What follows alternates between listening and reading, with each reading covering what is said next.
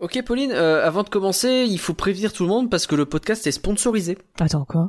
Ouais, il est sponsorisé parce que, bah, en fait, euh, bah, tu l'as constaté de toute façon. Raya, de base, c'est déjà sponsorisé par un produit et du coup, bah, ils ont sponsorisé le podcast aussi. Ok, euh, t'es sûr qu'on a vu le même film? Parce que je vois pas ce que ça peut être la sponsor. Mais ouais, t'as, de- attends, t'as pas fait gaffe? Non. Et- et- En fait, c'est sponsorisé par une marque euh, qui remplace les, termina- les terminaisons nerveuses, tu sais, c'est un, c'est un truc un peu médical, euh, par des versions mais un peu low cost. Tu vois ce que je veux dire? Non. Mais si, mais même qu'ils ont donné le nom de l'héroïne du film au truc. Hein? Mais si, c'est les Ryanair. Ouh Non? Bah, ouais, euh, ok, c'est un concept. J'aimerais être un flan. Un flan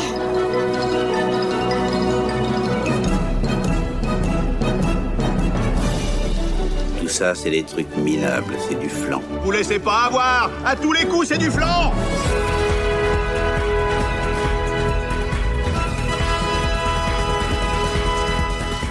Faut l'animer, le podcast qui n'est pas du flanc et un podcast que- et un podcast qui spoil. Attention, on le rappelle, c'est important pour le film d'aujourd'hui notamment. Bonjour Pauline, comment vas-tu? Bonjour Nagla, ça va très bien.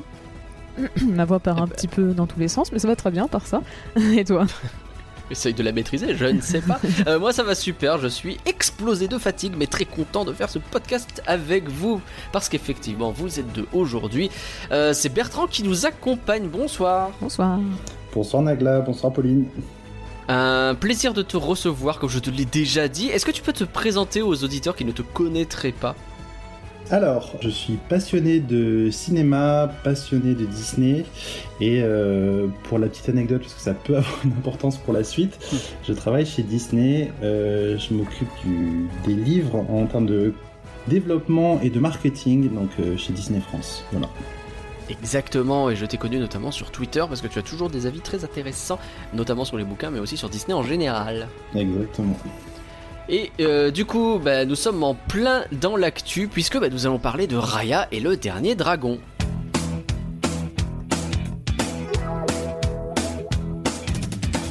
Vous pouvez choisir de quel film on va parler. Et ouais, c'est l'une des récompenses proposées sur patreon.foladibé.com. Et d'ailleurs, on a plein de gens à remercier parce qu'ils nous soutiennent, Pauline. Oui. Mère, merci. Merci, Guillaume. mère, Merci, Violaine. Merci, Mère, Valaré. mère, merci. Merci, Laure. Merci, Stuck Logo. Merci, Étienne. Merci, Marie. Merci, Jocelyn et Léa. Merci, Tristan. Merci, Canloa. Mère, Merci, Damien. Merci, Greg. Merci, Pierrot. Et merci, Émeric. Merci. Quoi Je crois que j'ai fini en Robin des Bois.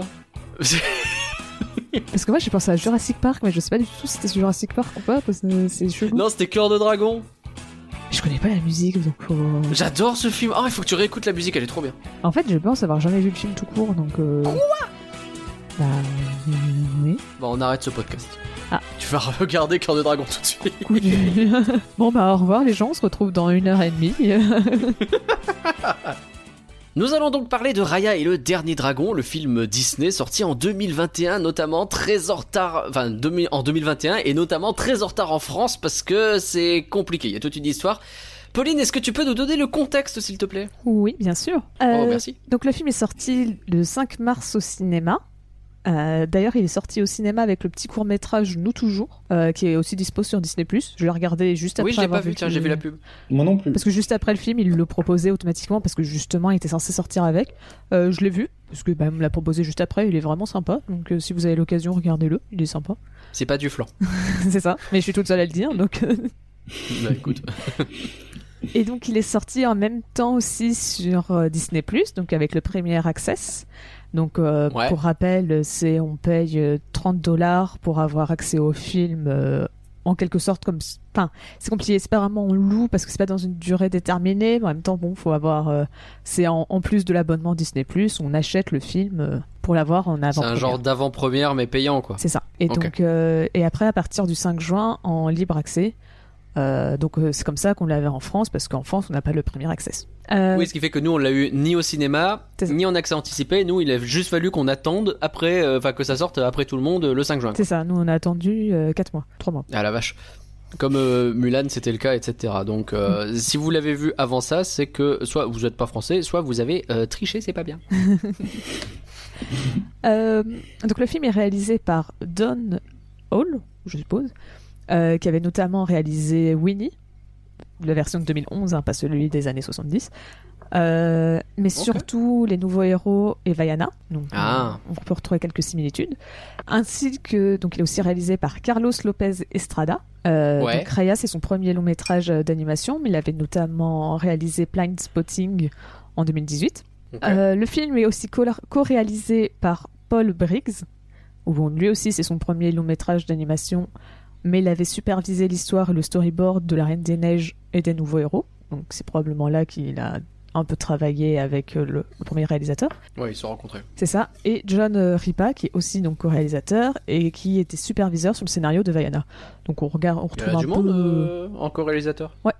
Oui, ça fait quatre personnes en tout. Ça fait quand même un bon petit monde. Mm. Donc et on remarque que c'est que des gens, pour la plupart, qui ont déjà travaillé ensemble euh, sur Vaiana et les nouveaux Ouais. héros. Euh, donc le projet a été dévoilé en 2018. Alors c'est un peu compliqué parce que le ça a été révélé par The Hashtag Show et Ouais. j'ai pas réussi à savoir si c'était une source sérieuse ou pas. Parce qu'en soi, il avait donné le nom du réalisateur, la date de sortie, donc 2020. Mais, euh, mais le problème, bah, c'est que c'est une source dont j'avais jamais entendu parler avant. On est très loin d'un Variety, qui est généralement la source que va avoir Mm. Disney. Et le truc, c'est que le scénario qu'ils avaient expliqué est tellement différent du film que je sais pas si c'est juste une très ancienne. euh, une ancienne version ou, ou quoi. Ouais. Mais en gros, à l'époque, donc le projet s'appelait euh, Dragon Empire. Et donc, euh, on avait Kiel Murray au scénario, que vous connaissez certainement pour les très bons films Cars et Cars 3. Dédicace euh, Lisa, private joke, pardon, hein, mais elle se reconnaîtra. Euh, donc à ce moment-là, Raya, elle s'appelait John Nin. Euh, elle était accompagnée d'un mentor Ah qui ouais, était... Janine. Ok. Il y a un tiret entre les deux, donc ça ne marche pas. Dommage. Euh, elle était accompagnée d'un mentor âgé de 900 ans qui s'appelait Bolin et d'un personnage masculin qui s'appelait Katsu. Donc bon, c'est très différent. On n'a aucun des trois personnages qui ressemblent, à part le nom Dragon Empire. Et On n'a pas trop de similitudes, donc c'est un peu compliqué de savoir à quel point c'était vrai ou pas. Hmm, Euh. Tout ce qu'on sait, c'est que dans tous les cas, le projet a été présenté officiellement à la D23 en 2019. Donc à ce moment-là, sous le nom qu'on connaît, de Raya et le dernier dragon. Et globalement, le scénario, tout ce qui a été dit à ce moment-là lors de cette euh, conférence, c'était tout ce qu'on connaît aujourd'hui. Donc euh, les personnages, c'était les mêmes, les concept art montés étaient à peu près identiques. Il y a juste Sisu, par exemple, qui était un tout petit peu plus rose. Euh, elle avait de- plus de rose, là où maintenant elle est très bleue avec un petit peu de violet. Donc, euh, mais je sais que le rose n'était pas très bien accepté à la base. Il y en a qui ont un peu râlé, donc peut-être que c'est justement après qu'ils ont fait des corrections ou quoi. Mais en tout cas, rien n'était très. Enfin, tout était assez ressemblant à ce qu'on connaît actuellement. Ok. À ce moment-là, Disney avait annoncé Cassie Steele pour euh, interpréter Raya. Alors, elle n'est pas du tout connue en France. Ou alors, euh, les séries dans lesquelles elle a joué, je ne les connais absolument pas. Euh, Mhm. parce qu'elle a joué dans Degrassi, la nouvelle génération, où le Ah, film ok. Ma babysitter est un vampire. Ah, Donc, ça a l'air bien, ça. euh, et donc finalement, c'est Kelly Marie Tran, qui est beaucoup plus connue parce qu'elle a joué le rôle de Nagla, Rose, voilà, dans Star Wars. dans The Last Jedi et euh, dans euh, les- le dernier Skywalker. Donc euh, L'ascension. L'ascension de Skywalker. La vache, je viens de me planter, mais genre bien. Nagla. On a piégé ouais, bah, Nagla sur. Star Wars. Oh la vache. Waouh. Bah, c'est Rostico quoi, voilà, le personnage qui est très bien dans le 8 et dans le 9, on la voit plus trop et on se dit que probablement c'est parce qu'il y a des gens qui ont gueulé contre le personnage. Bref, Ouais. pardon. Donc je suis un peu contente qu'elle pendant 20 soit euh, venue dans le film malgré tout. C'est un peu sa vengeance, je trouve. Oui, je suis très, en vrai, euh, je suis très très content qu'ils aient Euh. donné à l'actrice euh, la possibilité d'avoir un beau rôle comme celui-là. Donc en fait, c'est parce que le personnage a été de Raya a été un peu réécrit. Euh, donc en fait, dans la première version, Raya était beaucoup plus stoïque, sérieuse, et donc ils lui ont donné une petite touche de légèreté dans le nouveau scénario, et donc ils trouvaient que Kelly Marie Tran interprétait mieux les deux nuances que Cassie. Steele. Et donc c'est pour ça qu'ils l'auraient remplacée. Après, est-ce que le fait que il y en a une d'actrice qui est connue dans le monde alors que l'autre pas du tout, ça peut-être joue aussi, je pense. Oui. C'est pas la vraie version, mais je pense que ça. C'est- sûr que ça, hein, bon, ça joue. C'est ça. Euh, alors les scénaristes se sont inspirés donc de l'Asie du Sud-Est pour euh, créer le monde de Kumandra. Donc l'Asie du. Sud-Est, C'est tout ce qui est en dessous de la Je Chine. pensais que c'était le Brésil. Euh, donc tout ce qui est en dessous de la Chine, donc euh, ils sont inspirés des pays du Brunei, le Timor oriental, Singapour, le Laos, la Birmanie. Ouais. Alors désolé, euh, on n'est pas là pour faire de la politique. Je sais pas si c'est Birmanie ou le Myanmar. J'ai aucune idée de quel des deux est le bon prénom pour Ah le pays oui, parce, parce que que- il y a deux oui. Donc Il y a un nom qui pose problème et pas l'autre. Bah, je sais pas s'il dans pose doute, problème euh, ou nous on veut parler de celui qui pose pas problème. Je sais pas lequel des deux pose problème ou pas. La France utilise Birmanie, mais il y en a d'autres qui utilisent Myanmar, donc euh, Je crois que techniquement il faut dire Myanmar, mais que euh, c'est compliqué. Je sais pas, vraiment, je vais pas me lancer C'est là-dedans. ça. Aucune idée pour le coup. non plus. On a parlé des deux prénoms, désolé. Euh, donc la Thaïlande, le Cambodge, le Vietnam, la Malaisie, l'Indonésie et les Philippines. Donc tous ces pays. Ok. Euh, les réalisateurs ont quand même visité presque tous les pays, hein, à l'exception de la Birmanie, de la Malaisie, de Singapour et du Brunei. Ils ont fait tous les autres pays, donc ils ont bien dû en faire une dizaine. Ils ont aussi embauché euh, Kui Gwen, euh, qui a des parents Ah ouais. Qui-Gon Jinn, le Jedi, je connais. En plus, euh, Alors techniquement, le nom de famille s'écrit Nguyen, mais euh, j'ai Ah. regardé sur internet comment ça se prononçait et il le prononce Oh, Wen. bien vu. et euh, qui a donc des parents vietnamiens, et Adèle Lim, qui est malaisienne, pour écrire le, le script et donc avoir une, une approche plus concrète. Les réalisateurs, ils ont aussi créé la South East Asia Stories Trust, pardon. donc un collectif Mhm. de consultants culturels pour le film, pour être sûr que tout ce qui est raconté dedans correspond à la réalité. Bien vu ça. Euh, Ils auraient dû faire ça sur Pocahontas il y a longtemps. le pire, c'est qu'ils l'ont fait, mais ça, c'est un autre débat. Mais... Oui, c'est vrai. Euh, euh, ils ont aussi profité pour écrire la première chanson chantée en philippin. Alors, pareil, encore une fois, sur certains sites, j'ai vu philippin, sur d'autres, j'ai vu tagalog, Ok. et je sais pas trop. non, en tout cas, le, le, taga- le tagalog, pardon, est une, euh, Je, je connais pas du tout. c'est une langue parlée en Philippines. Donc, euh, c'est juste deux, deux dialectes un petit peu différents, et je sais pas si c'est la même chose ou pas. Euh, en tout cas, ce qui en fait la première chanson, dans tous les cas, chantée dans cette langue euh, par Disney. Donc, Ok, pas très bien. encore une fois, Disney vou- voulait vraiment viser un public très précis. Donc le film à la base devait sortir en novembre 2020. Bon bah on en a déjà parlé, c'est comme pour Mitchell et les machines. Hmm. Il y a le Covid qui est passé par là. Et Ouais. donc le film a été retardé euh, parce que la production s'est faite en distanciel. Euh, D'ailleurs, je sais pas si vous avez vu, moi j'ai regardé le générique de fin jusqu'au bout. Et il y, a un- J'ai vu, ouais. il y a un petit message qu'ils ont écrit qui m'a fait rire, donc euh, qui dit, donc il y a marqué dans le générique de fin, euh, la, la réalisation de ce film, à partir de plus de 400 foyers individuels, était totalement inédite et reposait entièrement sur le talent, l'ingéniosité et le dévouement de tous les membres des Walt Disney Animation Studios. Les réalisateurs tiennent à les remercier pour leur travail acharné, leur bonne humeur et surtout leur patience face à notre incapacité à utiliser correctement Internet. Mec, tu es toujours en mode muet. C'est bien parce bon, que ça, ça montre qu'on a tous les mêmes problèmes vrai. en ce moment. On est tous sur mute. Mais ça m'a fait rire de voir euh, cette petite blague dans le générique de fin. Ça m'a vraiment fait C'est parfait, ouais. La bonne ref. Euh, sachant que en plus, euh, les studios de tournage, euh, de pardon, de tournage, de doublage, euh, ils étaient fermés parce que c'était pas des, Ouais. des lieux de priorité importants. Et donc, euh, sauf que tous les dialogues n'étaient pas finis, donc euh, bah, le reste des dialogues a dû être enregistré depuis la maison de chaque acteur. Donc, euh, donc bien sûr, ça c'est pour la VO, hein, pas pour la VF qui a largement eu le temps d'arriver beaucoup plus tard euh, dans des bonnes Oui. conditions.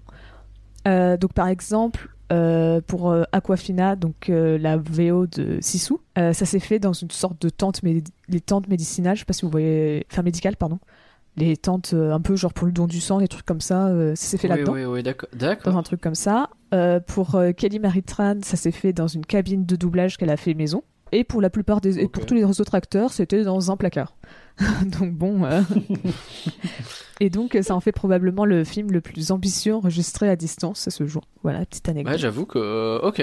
Donc ils sont mais je pense débrouillés que quand pour même- tout faire à distance, quoi. C'est chaud. Ouais, c'est ça. Au-delà de, au-delà de la blague entre guillemets, je pense que, enfin, pour euh, finaliser ces, euh, ce genre de film à distance, ça doit être un, un cauchemar. Quoi. Mm. Enfin, C'est clair. ah oui, c'est sûr ça que simple, ça devait nécessiter une bonne organisation. euh, Quand Mm. on imagine, quand on constate, hein, on regarde un peu les, les divers, les divers making of. Je repense à celui de la Reine des Neiges 2 qui est disponible bien Ouais, sûr sur, exactement. euh, sur Disney Plus, tu te rends compte du, de, enfin, de, de la, la somme de communication qui est nécessaire, des logiciels qu'ils utilisent, etc. On a monté une scène, finalement on efface tout, ça on va le garder, ça il faut changer tel truc, etc.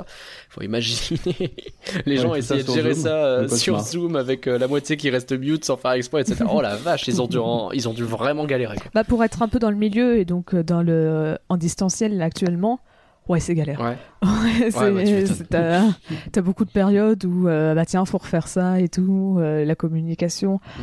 Bon bah ça passe, mais euh, c'est un peu compliqué, euh, donc ouais, c'est pas évident. Et encore là, ils ont eu euh, un an pour bien se se préparer au, confin... enfin au, au distanciel et tout. Alors j'ose pas imaginer eux qui étaient vraiment pleins dans le dans le premier confinement et qui s'y attendaient pas quoi. Ouais, ouais, ça Mm. devait être un enfer. Euh, donc le budget du film, j'ai pas réussi à trouver un chiffre exact. C'est la première fois que ça arrive pour un film Disney. Alors je sais pas euh, parce que j'ai juste plus de 100 millions. Ah. Mais est-ce que c'est très large et c'est genre 120 millions et qu'ils ont juste dit ça fait plus de 100 millions? Ou est-ce que c'est genre 100 millions 1 C'est 100 millions et 3 euros. C'est ça. Enfin, dollars. J'ai juste 100 millions plus. Donc euh, Ok. je sais pas Bon, ce que c'est un bah, chiffre exact.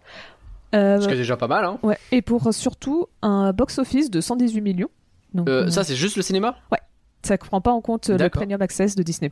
D'accord. Que- Ouais, et puis de fait, euh, entre le Premium Access euh, dont on n'a pas les chiffres, j'imagine, on Non. les aura peut-être à la fin de. Je sais pas si on les aura parce que je suis pas sûr qu'on les a, on les a jamais eu pour Mulan. Non, ils doivent pas donner le Pour détail. Mulan, ils ont juste dit c'était un succès. Point. Ils ont pas dit combien ça avait rapporté. Donc Ah, euh, ça se trouve c'était Et totalement. on en a vendu 3, c'est un succès. C'est ça, c'est Ou alors 3 milliards, j'en sais rien, mais ouais, on a aucun moyen de le savoir, quoi. c'est ça. Et, et, et de fait, euh, alors pour le coup, euh, c'est, enfin, je pense que des, des gens comme Netflix euh, ont le même, euh, euh, le même souci en tête, mais comment tu mesures le succès d'un film euh, en, en termes de pognon quand il est distribué à des abonnés d'une plateforme? Sans Ouais. même parler du premier access et compagnie, euh, typiquement en France, combien il a rapporté d'argent? Va savoir. Ça c'est sûr que c'est encore autre chose. Mais même juste le Premium Access, on n'aura probablement jamais les chiffres. Juste Mm. si ça a bien marché ou pas. Et donc pour, pour l'instant on les a pas du tout. C'est peut-être encore, enfin c'est pas trop tôt parce que techniquement le film n'est plus en Premium Access. Mais euh, donc peut-être attendre une une Investor Day ou quelque chose comme ça pour avoir Mm. les chiffres de Disney. Peut-être qu'on aura des, des chiffres de spectateurs aussi euh, sur Disney+, mais je sais pas si c'est le genre à communiquer ce genre de choses, je suis pas sûr. Après, ça fait un peu, c'est un peu tôt pour dire ça, donc euh, C'est vrai. on n'a pas Bon, trop eu verra. on peut pas voir par rapport, on peut pas comparer par rapport à Netflix qui, est depuis sur le marché depuis bientôt 10 ans, quoi. C'est vrai. Au pire, si jamais on a les infos, eh ben on les do- donnera probablement dans Rien que d'y penser. Suivez, Rien que d'y penser, c'est vachement bien. Mais donc ouais, malgré tout, ça fait quand même un succès financier, Ouais. euh, Bah, grave. Puisque bah ouais, malgré tout, ça a réussi à ren- rentabiliser son budget. Alors bon, normalement pour faire un, pour être un vrai budget, pour être un vrai succès, il faut faire, euh, je sais plus combien en plus euh, du budget de base. Donc là, ça a surtout rentabilisé le budget du film, mais bon. Pour un film qui est sorti pendant le Covid, qui est pas sorti au cinéma dans tous les pays, Mm. ça reste Si une- juste la partie cinéma, ça arrive euh, à peu près au même niveau que le prix qu'a coûté le film, c'est que le reste, euh, enfin, c'est un succès, quoi. C'est indéniable. C'est ça. Et sachant que euh, ça avait fait à peu près, j'ai plus les chiffres exacts, mais dans les 50, 000 50 millions pardon, aux États-Unis et 60 millions à l'international. D'accord. Un peu plus parce que c'est 118 et pas 110, mais, euh, mais c'était à peu près Ouais. comme ça. Donc à l'interna- à l'international, ça a très bien marché, notamment en Chine. En- Ah. J'ai vu que ça parlait aussi de la Russie. Visiblement, le film a bien marché en Russie. D'accord. C'est intéressant parce que la Chine, Disney, ils essayent beaucoup de leur parler. Euh, on sait que Star Wars, ça, ils ont tenté, euh, bof. Mulan, ils ont tenté. Et, eh. Et là, pour le coup, bah, on sent qu'ils essayent aussi. Bah, je sais pas si vous êtes d'accord avec moi, mais le film, quand même, euh, bah, tu sens que si, euh, si, si tu veux parler à la, film, à la, à la Chine, c'est quand même un film qui fonctionne bien pour ça. Euh, et là, pour le coup, il semble qu'ils aient réussi. Bah ouais, bon visiblement, ouais, au moins en partie. Enfin, bon, pas, mieux que d'autres films, en tout cas, ça, c'est sûr. positif pour eux. ok. Et donc enfin, sur Rotten Tomatoes, euh, les critiques ont mis les notes des critiques, donc ça a donné 95% de, en score et 97% pour euh, le, le public, C'est excellent. ce qui est excellent comme note. hein, je... Ah bah ouais, ouais, c'est exceptionnel, euh, Mm. la vache. C'est peut-être l'un des, c'est clairement l'un des meilleurs euh, ratios qu'on ait eu depuis euh, surtout les J'aurais derniers. franchement films. pas cru qu'il serait aussi haut. Ouais, moi aussi j'avais peur. Il euh, m'a- Il m'a pas semblé qu'il avait euh, à ce point déchaîné les passions. Bah, en fait, moi, c'est surtout quand j'avais, quand il, enfin, avant que je le vois, parce que bah, moi, j'attendais qu'il sorte sur Disney Plus pour le regarder. J'avais vu quelques critiques qui étaient passées et ça avait l'air d'être plutôt un mouet, donc j'étais plutôt contente de voir, euh, sans trop spoiler la suite, j'étais plutôt contente de voir qu'il avait eu des aussi bonnes notes.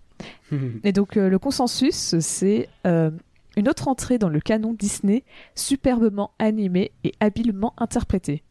Raya et le dernier dragon poursuit la représentation accrue du studio, tout en réaffirmant que sa formule classique est aussi fiable que jamais. Ok, eh ben merci euh, Pauline pour ce contexte et euh, cette petite revue des critiques Rotten Tomatoes en attendant les vraies critiques bien entendu à la fin du podcast. Alors en résumé, Raya et le dernier dragon, bon c'est Mulan, hein. une jeune fille considère qu'elle s'est déshonorée et que son père en a pâti, du coup elle va se battre contre le monde et il y a une dragonne rigolote qui va l'accompagner partout et à la fin il y a des épées et des combats et des feux d'artifice. Tout ça pour masquer que c'est aussi l'histoire de l'Union Européenne avec plein de nations qui passent leur temps à faire des Brexit et des Frexit dans tous les sens et tout ça. Mais il manque à ce film pour que ce soit complètement l'histoire de l'Union Européenne, le charisme indéniable de Joseph Borrell. Si vous voyez pas qui c'est, eh ben regardez son charisme sur Google. Il est haut représentant de l'Union pour les affaires étrangères et la politique de sécurité quand même. Je veux dire, ça, ça a de la gueule. Raya et le dernier dragon, c'est du flan ou c'est pas du flan Alors Bertrand, c'est la première fois que tu voyais ce film, j'imagine. T'as pas, Ouais. t'as pas, t'as pas triché? Non, absolument pas. En fait, j'avais résisté très très longtemps pour le voir au, au cinéma. Ouais. Malheureusement, il est pas sorti, donc j'ai attendu qu'il gentiment, patiemment, qu'il arrive sur Disney+. Et donc j'ai Gentiment attendu le Disney+. Disney+, c'était pas évident. C'est ça. Alors c'est du flan ou c'est pas du flan Mais c'est tellement pas du flan. J'ai adoré. j'ai trouvé ça vraiment très très bien, ouais. Ouais? Ok. On Ouais, va en carrément. parler. Et pour toi, Pauline, alors donc tu nous l'as dit, t'avais pas, euh, t'avais pas vu en avance, toi non plus? Non. Et c'est pas du flan pour moi. C'est vraiment, j'ai vraiment passé un très bon moment devant le film, donc euh, très contente de l'avoir vu. Ok. Et toi, Nagla? Et, Et toi? pour... Eh ben, ben, mer- merci de me poser la question. Euh, et pour ma part, eh ben, effectivement, non, je l'avais pas vu en avance non plus. Je l'ai vu euh, dimanche soir. Euh, et c'est pas du flan, c'est euh, encore une claque visuelle par Disney. Et bon, il y a des trucs, quelques petits trucs qui me posent problème. On va en parler, mais globalement, non, c'est vraiment pas du flan. Mais pour vous aider, pour vous aider à déterminer si Raya et le dernier dragon c'est du flan ou si c'est pas du flan, dans la mesure où on est tous d'accord pour dire que c'est pas du flan, on va pas vous aider beaucoup, mais c'est pas grave. Parlons-en plus en détail.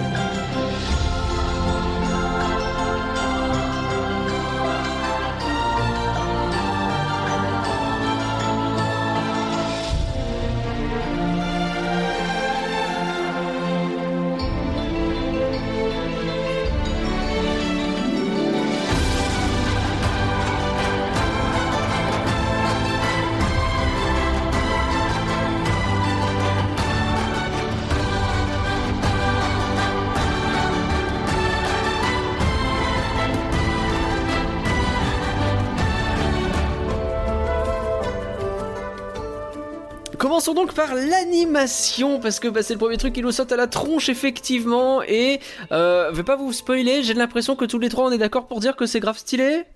Oui. Carrément. Il y a, euh, en fait, dès le, le début du film, il y a un combat d'intro avec. euh, alors, il y a, il y a- toute une séquence où Raya, euh, elle, fait un peu Tomb Raider, elle, elle, elle rentre dans un, dans un donjon, on sait pas trop, et puis elle, euh, elle bat des pièges, euh, etc. Et puis, il y a tout un combat qui se fait contre son. On apprend très vite que c'est son père. Et rien que ce combat, mais il est trop cool, quoi. J'étais devant mon truc en me disant, mais wow, c'est parfait, ça, c'est exactement ça qu'on veut. Carrément, ouais, ça commence très très fort, c'est hyper euh, hyper rythmé, la, la, enfin l'animation, la réalisation sont sont canon hein, dès le dès le début, mais même juste la scène d'avant où il y a un léger filet d'eau qui coule sur les escaliers, mais au lieu de descendre, l'eau remonte les escaliers. Hmm. Et dès ce moment-là, alors c'est tout con, mais j'ai ça m'a vachement marqué et euh, et après, la- enfin tout le film, la- toutes les toutes les scènes sont très très belles quoi. Ouais, carrément. décor est- est incroyable, des, des combats dans tous les sens. Enfin, c'est visuellement, on en, on en prend plein les yeux. C'est clair. Euh, tu parles de l'eau, c'est intéressant parce que, alors, tu disais Pauline que les gens ont bossé sur Moana beaucoup, bah ça se voit. Et euh, j'ai l'impression qu'en ce moment Disney, ça va, ils ont bien maîtrisé le concept de l'eau euh, sur tous leurs films. J'ai l'impression presque ils se la pètent grave à ce niveau-là parce que vraiment c'est très très stylé. Ils osent pas, enfin ils hésitent pas à montrer que c'est stylé quoi. Ouais, bah en fait, c'est sur euh, Vaiana. Ouais. Ils ont développé un logiciel, enfin pas un logiciel, mais un outil pour gérer vraiment l'eau et faire des trucs très réalistes et, euh, et avoir des simulations super réalistes. Et donc, euh, bah depuis, ils en profitent. Ils vont pas balancer Il y a l'outil de l'eau qu'ils ont partout. fait. Et, et donc c'est ça, ils en profitent. Co- Tout comme la Reine des Neiges avait été l'occasion euh, de prendre la, comment s'appelle, de, de créer un outil pour la neige et donc d'avoir quelque chose de joli pour la suite. Bah, c'était la même chose avec Vaiana pour l'eau. Ouais. Et donc c'est pour ça ils font de l'eau partout parce que bah, c'est joli. De toute façon, il faut de l'eau. euh, on rappelle, hein, bientôt il y en aura plus, disait le prophète. Euh, donc ouais, l'eau c'est magnifique. Et puis alors ils utilisent euh, tous les moyens possibles pour nous le montrer. hein. Il y a un nombre d'effets entre les bulles, les machins, les bidules. C'est l'eau qui remonte, l'eau qui redescend, euh, les cascades. euh, on a le droit à la totale. Hein, de... C'est à quoi nous. Exactement. non, moi ce que je voulais vraiment parler aussi, Ouais. qui, euh, enfin qui complémente, euh, j'ai envie de dire euh, l'eau, c'est les effets de lumière. Ouais. Vraiment euh, avec cette pierre qui est euh, qui est tout le temps illuminée, les les drones qui sont qui sont tout le temps qui sont illuminés tout le temps mais avec euh, qui utilisent la lumière violet pour les représenter alors Mm. que bah, la couleur euh, du dragon enfin de la pierre dragon c'est le bleu puis même quand Sisu elle se retrouve à être à briller en bleu vraiment je trouve Ouais. qu'il y a un travail sur la lumière dans le film et c'est waouh genre à plusieurs même quand euh, elle fait sa, sa magie euh, enfin sa magie c'est quand elle euh, Elle euh, enfin pas vraiment utiliser pouvoir je veux dire le passage où elle euh, grimpe sur la pluie Ah, oh là là, ce passage. Oh là là là là. vraiment les effets de, euh, de lumière et tout c'était incroyable vraiment c'était waouh Ouais. Moi, ça m'a surtout marqué sur les drones, enfin sur le drone, je trouve que le, Hmm. la- effectivement les, les espèces d'éclairs, la fumée, tout ça, enfin c'est euh, visuellement ça aussi c'est une très très belle idée, je trouve, de mettre en scène un, méchant sans sans vraiment jamais le définir. Enfin, ça reste très mystérieux du début à la fin et je trouve qu'il y a, il y a, ouais l'utilisation de la lumière, des éclairs est particulièrement sympa pour ce pour ce méchant. ouais. Grave, grave, Ah, grave. Je connais, je connais des gens qui ont travaillé sur euh, des euh, mémoires euh, en réfléchissant de mais quelle est la couleur de la magie? Est-ce que avec la fumée, les éclairs, etc. Est-ce que ça donne quelque chose de plutôt méchant, plutôt gentil? Je ne citerai pas qui c'est. Hein, Pauline c'est moi cette personne j'ai l'impression que c'était une masterclass pour toi. Là, c'était euh, tiens, regarde tout ce que t'as dit, c'est là. Regarde, les drones, ils sont pour toi, cadeau. oui un peu Bon, en tout cas, ça marche très très bien. Euh, juste avant, parce que je voudrais faire une grosse partie mise en scène, parce que c'est ça qui m'a mis vraiment une claque. Juste sur l'animation, je me suis amusé à certains moments à regarder de l'animation des personnages en arrière-plan. C'est quelque chose que j'aime bien euh, faire, parce que ça te permet de voir le niveau de, détail qui est accordé au film. Et euh, il y a toute une discussion à un moment donné sur le bateau entre Boone et Sisu. Et euh, qui sont en train de s'engueuler. Il y a Raya à côté qui est en train juste de manger en faisant rien. Et en fait, elle a tout un tas d'expressions de visage. Elle passe par toutes les émotions. Et euh, c'est ce genre de subtilité qui montre que, ok, ouais, là, vous avez bossé vous avez bien, bien maîtrisé le sujet, quoi. Je confirme, j'ai vu la même chose au début du film, quand il y a le père de Raya qui est en train de préparer la soupe. Ouais, Et euh, donc elle est encore enfant et il prépare la soupe et donc tu la vois, euh, il est en train de la goûter, il y a Raya à côté et elle est juste en train d'écouter son père parler et on voit toutes les micro-expressions par lesquelles elle passe. Mm. Elle parle pas, mais Ouais. on, on la voit hésiter, donc euh, faire, euh, on la voit être un peu pas trop sûre, puis euh, être rassurée et vraiment on la voit passer par plein de sentiments sans Ouais. qu'elle dise un seul mot et c'est juste des micro-expressions, des- le visage, le mouvement, comment elle se peut comment elle se, elle se tient et c'est vraiment très réussi et je m'étais fait aussi cette réflexion qu'ils ont bien géré sur coup euh, Mm. l'animation On sait, on se souvient de justement, je, par- je parlais encore une fois de, de ce making of de, du- de la Reine des Neiges 2, euh, qui montre bien la façon dont c'est une personne qui est censée gérer la totalité d'un personnage et après c'est découpé éventuellement par scène. Et bah là, oui, il y a quelqu'un qui a été euh, assidié à, bah tu vois là, Raya, elle est derrière, c'est son père qui a le, qui est euh, le, enfin c'est lui qui a le focus quoi.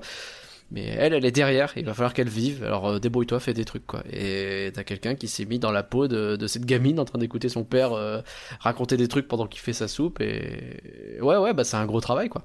C'est un énorme travail, c'est, ça veut dire qu'ils ont des moyens aussi, hein, mais c'est, un gros Bah, travail. après, je pense que ça, ça suit en plus la, le développement de, des logiciels, de la puissance informatique, etc. Bien sûr. Et, euh, et, et c'est aussi parce que le film de base était prévu sur grand écran. Et Hmm. du coup, c'est pas qu'on regrette encore plus, mais c'est vrai que le film a été pensé pour être vu sur, euh, sur un écran géant, donc avec plein de trucs qui se passent dans le fond, avec des décors qui sont hyper travaillés.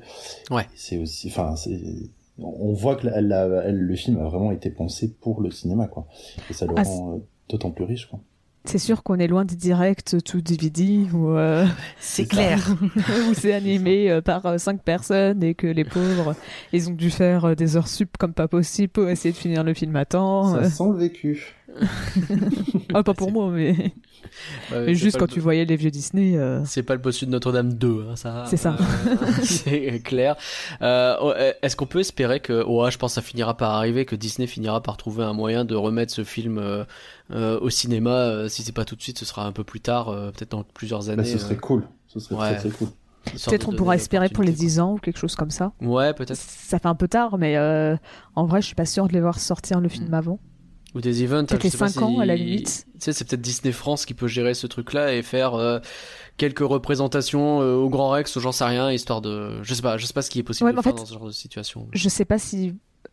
En fait, avoir un, un anniversaire à une date clé, Ouais. je les vois pas trop le faire. Donc peut-être pour les 1 C'est an, peut-être pour les 5 ans, les 10 ans, mais euh, je les vois pas dire euh, bah tiens, en novembre, let's go, on va faire une sortie de Raya au cinéma. Ou genre, euh, ouais, le Covid c'est fini, allez venez, on va tous au cinéma voir un film qui est déjà sorti et qu'on a envie de voir au cinéma. Bah, je trouverais ça Bah, cool. surtout mais- En fait, c'est surtout qu'il est disponible gratuitement. bah, c'est Enfin, ça. gratuitement. Ouais, il faut Mais après, ceci mais- dit, c'est vrai que, enfin, il- effectivement, on- il y a beaucoup de gens qui vont le voir sur Disney+. Mais même moi qui l'ai vu sur Disney+, euh, bah après, je suis fan, mais c'est vrai que si on me proposait de, le- de le revoir au cinéma, ça serait quand même un kiff, quoi. Même Ouais, si j'ai ouais. déjà, j'ai Ah. déjà vu le film. Je dirais Moi oui aussi, avec euh, plaisir totalement. aussi. Mais je sais pas si on représente tous les trois la majorité. C'est pas faux. C'est ça le truc, c'est que- C'est, c'est, c'est- oui, bon, bah peut-être que j'ai vu euh, cinq fois Rogue One au cinéma. Bon, est-ce que ça veut dire que je Ah. suis euh, un problème? Peut-être. Donc, je... T'es pas un problème, tu fais vivre le cinéma. eh ben voilà, exactement. C'est, c'est Daddy Boone, son salaire, c'est grâce à moi. Voilà, merci à toi. Euh, donc, je voulais parler, comme je le disais, de la mise en scène parce que pour le coup, je trouve que c'est le plus gros point fort du film. Euh, Il y a un nombre de scènes qui sont mais créées d'une manière mais parfaite. Euh, je, ça, vraiment, ça m'a mis euh, sur les fesses. Euh, la, construction des plans, la, la, façon dont les effets sont ajoutés, la façon dont la musique s'enchaîne avec tout le reste, etc. Je veux dire, la scène de statuification du père, elle est grave bien. On est dedans, on est. J'étais imprégné dans le truc, quoi. A, comme tu disais, avec la lumière, la mise en scène, etc. En fait, T'as beaucoup de décors qui deviennent des paysages assez désertiques pendant un certain moment du film, surtout au début. Et euh, genre, euh, alors à, à ce moment-là, euh, je suis en train de lire mes notes. Et à ce moment-là, je retenais pas son nom, mais il y a méchante Raya parce qu'il y, a- il y a Raya et puis il y a méchante Raya. Et il y a un moment où elle passe devant des dragons en pierre avec un coucher de soleil derrière. T'as la couleur, t'as la lumière, t'as la construction de l'image, etc. C'était parfait, quoi. Cette scène, elle m'a vraiment marqué parce que dans déjà comme tu dis, la mise en scène, elle est vraiment splendide. Puis ça permet au film un peu plus de se poser parce que jusqu'à présent, ça s'enchaînait très vite et vraiment cette scène, bah, elle permettait un peu plus de se poser, de voir que bah voilà, les dragons, euh, même en statue, ils ont toujours un respect et surtout ça permet, Ouais. euh, bon là je m'avance pour la suite du, du podcast, mais euh, d'humaniser énormément Namari parce que Namari jusque là c'était la méchante, mais tu la vois quand même passer dans le dans les le champ, je vais appeler ça comme ça, des, dans la plaine des statues. Et on la voit quand même, bah, tout de suite, même elle, elle est très solennelle. Elle, Ouais. euh, elle comprend que c'est un lieu euh, qui a de l'importance et on la voit euh, rendre hommage aux dragons qui se sont sacrifiés. Et ça permet tout de suite d'humaniser Namari et Mm. vraiment de donner un sentiment au film que bah, dans le film que bah voilà c'est c'est important et, et je trouvais vraiment cette scène elle m'a j'ai fait waouh Ouais. elle, a ressorti pour moi celle-là et euh, une scène qui arrivait presque juste après où c'était euh, Boone, Sisu et euh, Raya qui sont sur le bateau et qui expliquent chacun qu'ils ont perdu euh, bah, des Ouais, aides, enfin, des- triste. leur euh, enfin qu'ils ont perdu de la famille et qu'on les voit tous prendre le nombre de fleurs qui correspond au nombre de personnes Oui. de la famille qui a été euh, transformé en statue et qu'ils les posent sur l'eau et on voit après les fleurs couler le long du fleuve et vraiment tu fais oh, waouh les deux, les deux scènes se sont presque enchaînées et c'était les deux tu faisais ah oui ok tu comprends que le film il est beaucoup plus sérieux que d'autres films Disney d'ailleurs je trouve que par rapport à d'autres films Disney il est moins blagueur ou des trucs comme ça Oui, et il y a peu de vannes, et c'est ce genre de scène Hmm. qui permet de, euh, bah, de donner un côté très solennel, solennel au film. Ouais, ça humanise vachement des personnages et tout. Je, je- je suis désolé, je me marre à moitié parce que je, je visualise euh, le, le gros bourrin de, des glaces là. euh, qui a perdu littéralement toute son armée. S'il était sur ce bateau, il faudrait qu'il ramène, mais genre un baril de pétales. et je trouve que cette scène serait très drôle et en même temps très triste. Et je sais pas ce que j'en pense. Bref, j'oublie. Mais là Euh, aussi, la, la vision de son village est, est glaçante. Alors, euh, C'est clair. on, on- on en reviendra peut-être plus tard sur le fait que tout ça s'enchaîne très très vite pour le coup. Mm. Mais c'est vrai que en, en un plan, tu vois, le, le village, déjà l'ambiance est glacée parce que c'est un endroit euh, au, au nord et froid. Mais en plus, quand tu vois toutes les statues euh, qui ont, ce sont des gens qui ont été figés sur place et qui n'ont pas bougé depuis, on sait pas, depuis six ans visiblement. Ouais. Enfin, c'est assez terrifiant comme, euh, comme Ouais, vision, quoi. Et ça aussi, ça, ça jette un petit, un petit froid dans le, dans le film, quoi. C'est le cas de le dire. Et imaginez qu'en plus, il est tout seul depuis tout ce temps. à faire genre, il est là en train de ça. se défendre alors qu'il est, tout ça. seul. Après, on sait pas si ça fait forcément 6 ans. hein. C'est pas parce Oui, parce qu'il peut y avoir des agressions du drone. euh, C'est ça, donc euh, Ouais, ouais, C'est Bon, pas enfin, globalement, l'ambiance oui, bon, pas. est- est on pas se doute bien que c'est pas non plus la veille que. C'est ça. Alors j'en ai noté plein des scènes qui m'ont. euh, je vais pas toutes les faire parce qu'on n'a pas fini. Hein, L'ouverture de la porte de Todragon où il y a juste Raya, c'est magnifique. Euh, le vol de Raya, tu en parlais tout à l'heure quand elle euh, saute sur les gouttes d'une certaine façon. Là, c'est mais magistral. Euh, et puis Raya à la fin qui marche euh, au milieu de la place pendant que tout le monde se bat. Elle, elle est vénère, Ah, elle oui. avance. Il y a la lumière, il y a les gens qui courent dans l'autre sens. Elle écarte le drone avec la pierre comme ça là, et après il y a un combat final. Et tout. Bref, c'est magnifique, vraiment magnifique. Ce film, euh, visuellement, c'est une dinguerie et, et pas que visuellement, pas que dans la technique, mais aussi dans sa construction. Et dans ses couleurs, Ouais. ça claque, quoi. Ouais, il y a énormément de couleurs, t'as raison, hein, c'est très très vibrant. Je me faisais la, la réflexion sur euh, euh, la ville dans le noir. voilà, merci à tous. Ouais, Euh, la ville avec les voleurs là, euh, qui est un Ah peu. oui, euh, euh, c'est. euh, C'est Gris du Dragon, non? Ouais, c'est Griffe- c'est ça, c'est Griffe du Dragon. Ouais, qui mais, mais c'est c'est c'est magnifique quoi. C'est tous ces lampions de toutes les couleurs euh, très très très très chaudes euh, qui contrastent évidemment avec le reste du monde où il y a rien, tout est mort quoi. Mm.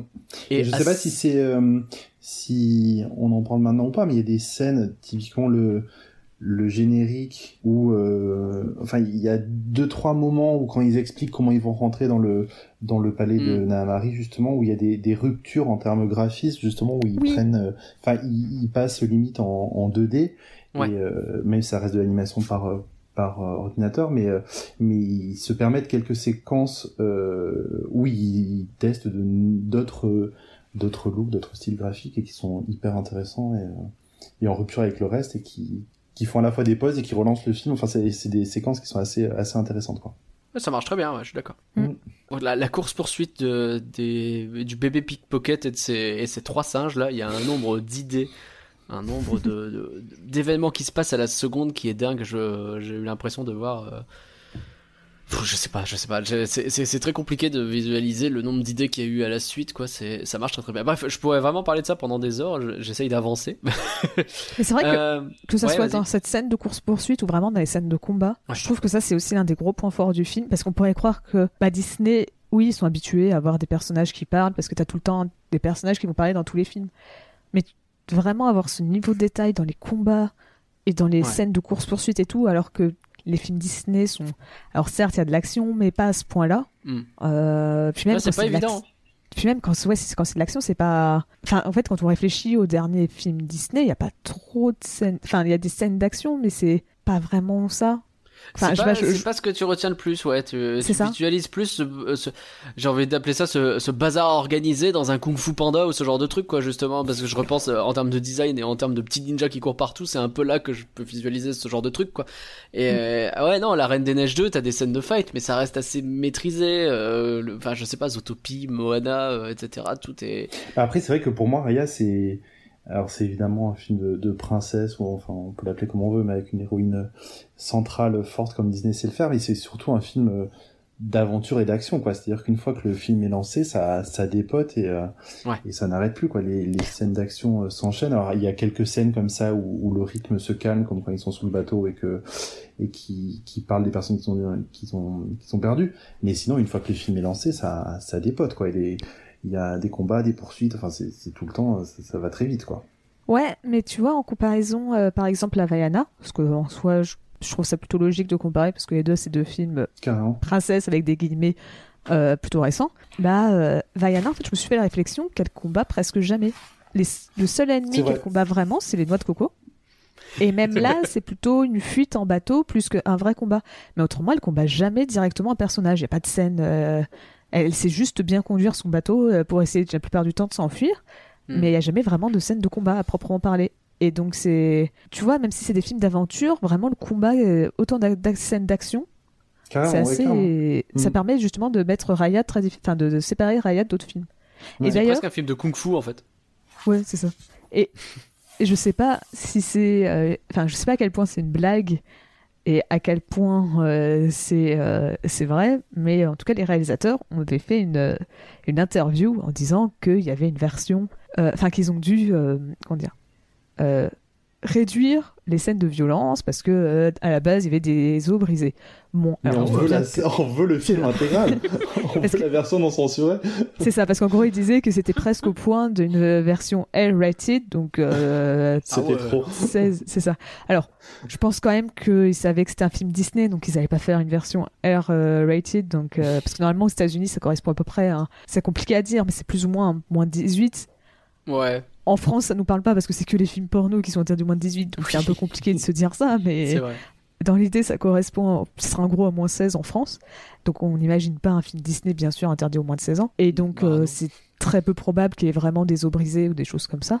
Mais on peut imaginer qu'il y avait une version peut-être un peu plus violente quand même, où euh, les personnages, bah ouais, prenaient euh, peut-être plus de coups, des choses comme ça. euh. Mais après, t'as raison, parce que c'est, c'est ta comparaison avec Vaiana qui est moins dans l'action est intéressante, parce que dans, dans Raya, quand euh, les deux ou trois combats de, entre Raya et Nahamari, elles, elles se, elles se tapent vraiment, quoi. C'est-à-dire que Ouais.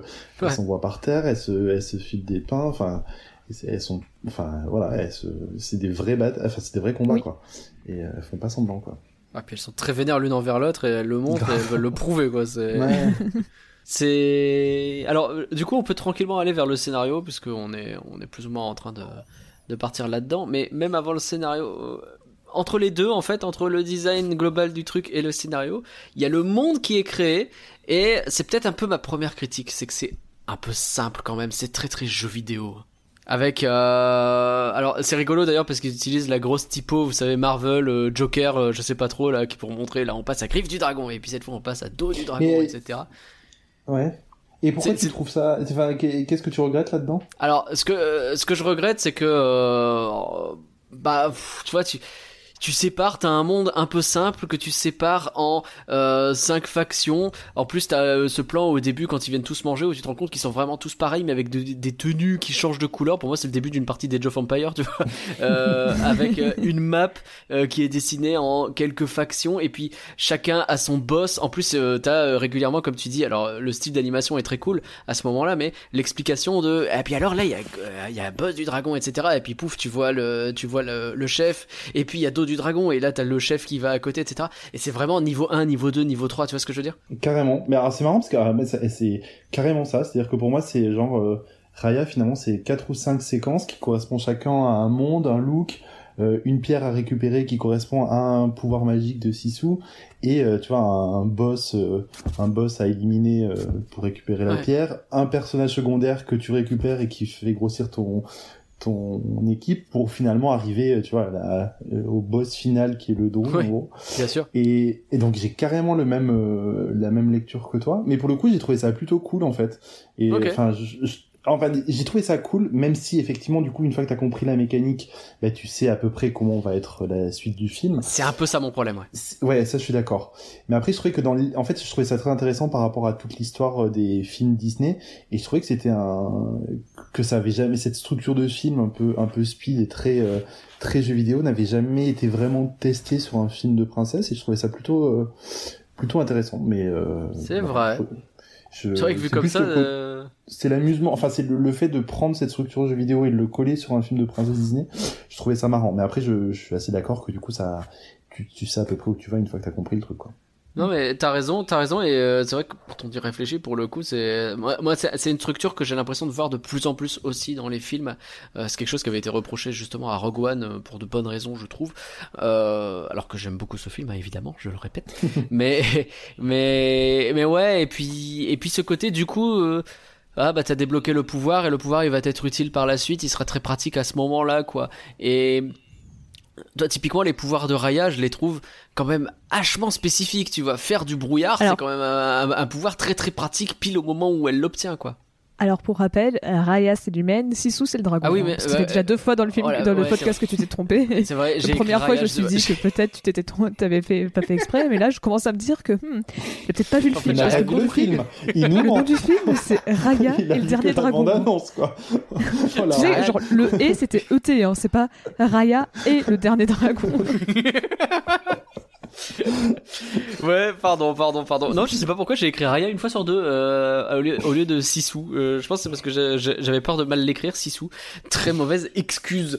Euh, En plus Sisu Bref, c'est. S-I-S-U. Voilà, Ouais. très compliqué. moi j'avais écrit S-I-2-S-O-U. Donc finalement, je me suis vraiment planté. Bon après je suis On d'accord. Mais euh, bah, pour moi, ce côté jeu vidéo, alors on va dire dans la deuxième partie du film, ça m'a pas dérangé quand ils sont justement en train de chercher ces pierres et tout. Là, ça me dérangeait pas trop parce que je trouvais que justement les mondes étaient suffisamment différents et je pouvais me dire, ok, bah ça, tu vois, ça correspond à euh, chaque euh, à chaque tribu différente et tu vois elles ont suffisamment de points de enfin de chaque chaque tribu a leurs propres caractéristiques leurs propres vêtements leur propre ambiance euh, et donc dans la deuxième partie, je trouvais que vraiment chaque tribu était bien séparée les unes des autres et distincte. Hmm. Alors que justement dans la première partie, quand tu dis où on les voit tous et qu'ils te les présentent tous les uns après les autres en disant voilà c'est eux, eux, euh, Croc du dragon, ils aiment bien les chats, euh, euh, Griffe du dragon, c'est des acrobates voleurs. Là, c'est vrai que ça faisait très. Ok, on te présente tout parce que il y a beaucoup de, il y a beaucoup d'univers, d'histoires dans l'univers, et donc faut vite qu'on te montre, euh, qu'on te présente tous les personnages pour qu'on puisse passer à la suite. Donc on va tous te montrer les uns avec après les autres. On n'a pas le temps de d'étaler dessus parce que ça va arriver dans la deuxième partie. Ouais. Donc ça passe Et très puis, vite et donc Et ils sont simplifiés à l'extrême en plus. Enfin, du coup, c'est euh, genre, euh, ouais, le peuple du désert qui aime les chats, là. Et voilà, t'as deux euh, traits de, de caractère et on a plus ou moins fait le tour, tu vois. C'est voilà, c'est un peu dommage et c'est vrai que c'est c'est euh, même si je comprends pourquoi. Ce qui est bien, c'est que derrière, euh, là où les peuples sont franchement simplistes, parce que j'ai du mal à imaginer un peuple euh, qui vivrait dans Griffe du Dragon et dont le principe consiste à tous voler des trucs les uns les autres. Je pense que ça tient pas. Au bout d'un moment, il va peut-être y avoir des problèmes. Mais ce qui est intéressant, c'est les personnages qui sont dedans, qui sont toujours beaucoup plus complexes qu'ils n'y paraissent. Et ça, pour le coup, euh, bah, c'est balèze parce que mine de rien, il y en a quelques-uns. Tu vois, quand la, la boss euh, de Griffe du Dragon, justement, qui est littéralement Yoda. hein. Euh, la, petite mémé qui conduit euh, oui t'inquiète je vais te mener à elle etc pour euh, embrouiller bon à la fin elle est un peu plus maléfique que Yoda d'accord mais c'est Yoda hein. Euh, je veux dire euh, moi cette subtilité là alors je l'ai vu venir à 3 km je suis désolé mais peut-être parce que j'ai trop vu Star Wars mais mais ouais, je trouve que c'est bien fichu et euh, c'est comme le gros dur euh, des terres gelées qui finalement euh, pas du tout gros dur. Pareil, c'est un peu cliché, mais je euh, je sais pas, comme il y a beaucoup de personnages et qui sont tous vraiment loin d'être euh, uni euh, unidimensionnels, je me dis franchement c'est cool. Bah, je trouve que notamment ça se ressemble beaucoup dans les personnages de Croc du Dragon. Donc, euh, bah, Namari et sa mère, dont je n'ai plus le nom. Je sais pas si elle le dit. Sa mère, c'est Virana. Voilà. D'accord. Donc, euh, euh, Namari et Virana. Je trouve que vraiment, c'est deux personnages qui sont super bien écrits. Parce que, euh, Ouais. bah voilà, au début, on s'attend vraiment à ce que ça soit. Bah voilà, c'est les méchants. C'est D'ailleurs, dans la première version du scénario, Namari était censé être le méchant, totalement assumé, euh, la grande méchante de l'histoire. C'était elle qui Hmm. était censée contrôler les drones. Et il y avait pas de C'est ça, c'était c'est ça, c'était elle les contrôlait, et elle voulait probablement peut-être pas causer la fin du monde, mais peut-être euh, avoir que Croc du dragon pour elle, enfin que euh, Croc du dragon domine tout le monde ou quelque chose comme ça. Donc c'était vraiment la méchante et je trouve que cette version est beaucoup plus intéressante parce que c'est vraiment un personnage qui a du conflit, puis même euh, Virana où dès le début on pourrait croire que bah voilà, euh, c'est un personnage, bah c'est juste la méchante, enfin la mère qui qui a endoctriné sa fille pour devenir la plus forte et tout. Bah non, en fait, on se rend compte que Croc du Dragon, c'est un endroit où il fait bon vivre, où les gens, enfin, les gens, les gens sont contents de vivre là-bas. Elle s'occupe bien de son peuple. Elle fait confiance à sa fille. D'ailleurs, quand sa fille dit j'ai besoin de l'armée pour euh, arrêter Raya, elle lui dit ok, tiens, je te le, je te le confie parce que je te fais confiance. Elle éduque les Euh, mots mais euh, correctement. C'est ça, de c'est, euh, de cerveau. C'est ça. Et, et, elle, et même elle dit, ben voilà, j'aimerais bien les aider, Bon, ça, ça fait peut-être le côté un petit peu méchante quand même, mais tu vois, Ouais. ça, on comprend le personnage de dire bah ouais, mais d'un côté j'aimerais bien les aider, mais de l'autre, est-ce qu'ils vont réussir à nous pardonner Ce qui est d'ailleurs tout le message du film. Mais est-ce qu'ils vont réussir à nous pardonner Parce que bah voilà, euh, on a fait, c'est un peu en quelque sorte à cause de nous que les drones sont apparus.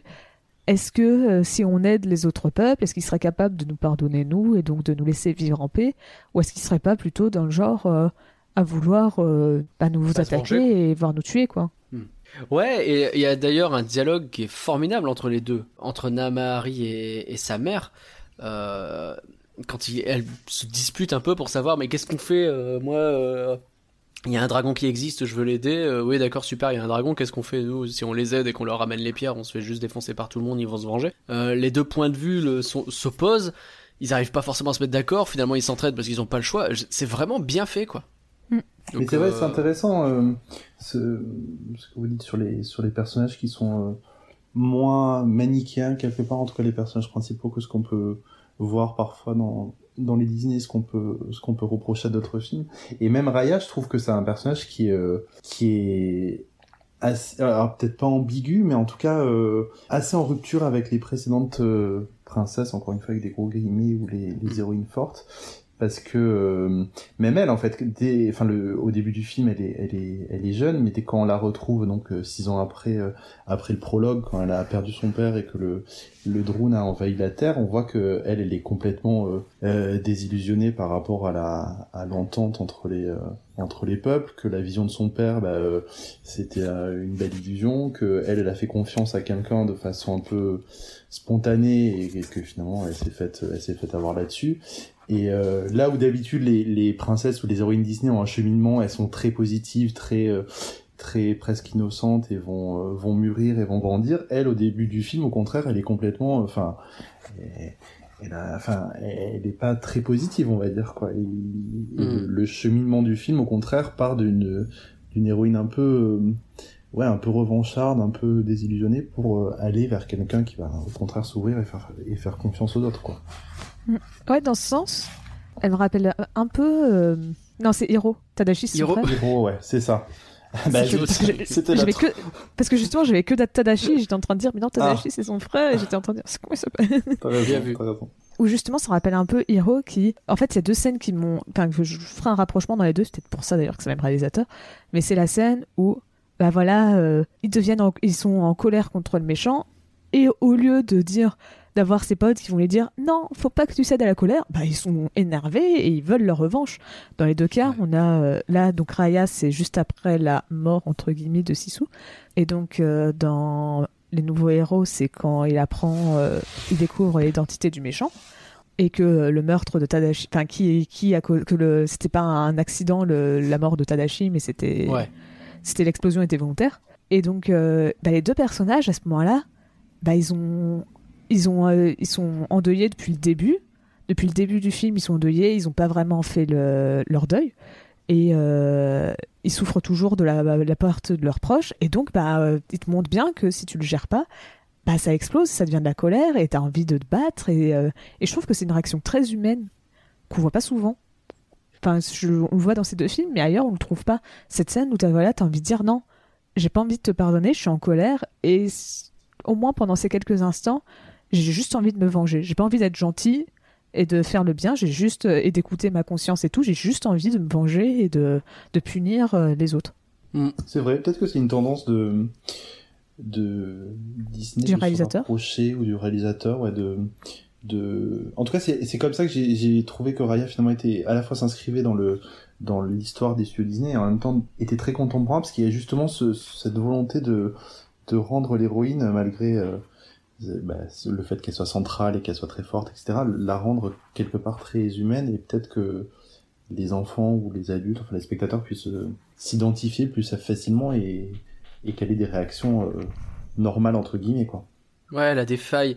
Euh, j'ai essayé de regarder. Pour l'instant, j'ai l'impression qu'elle n'est pas euh, considérée comme l'une des Disney princesses officielles. Vous savez qu'il y a un groupe de Disney princesses officielles et Oui que mais ça toutes ça, les princesses ne le sont plus pas. tard. C'est pas Ah, façon, encore même- euh, décidé. même Vaiana en fait pas partie hein, il me semble Ah si.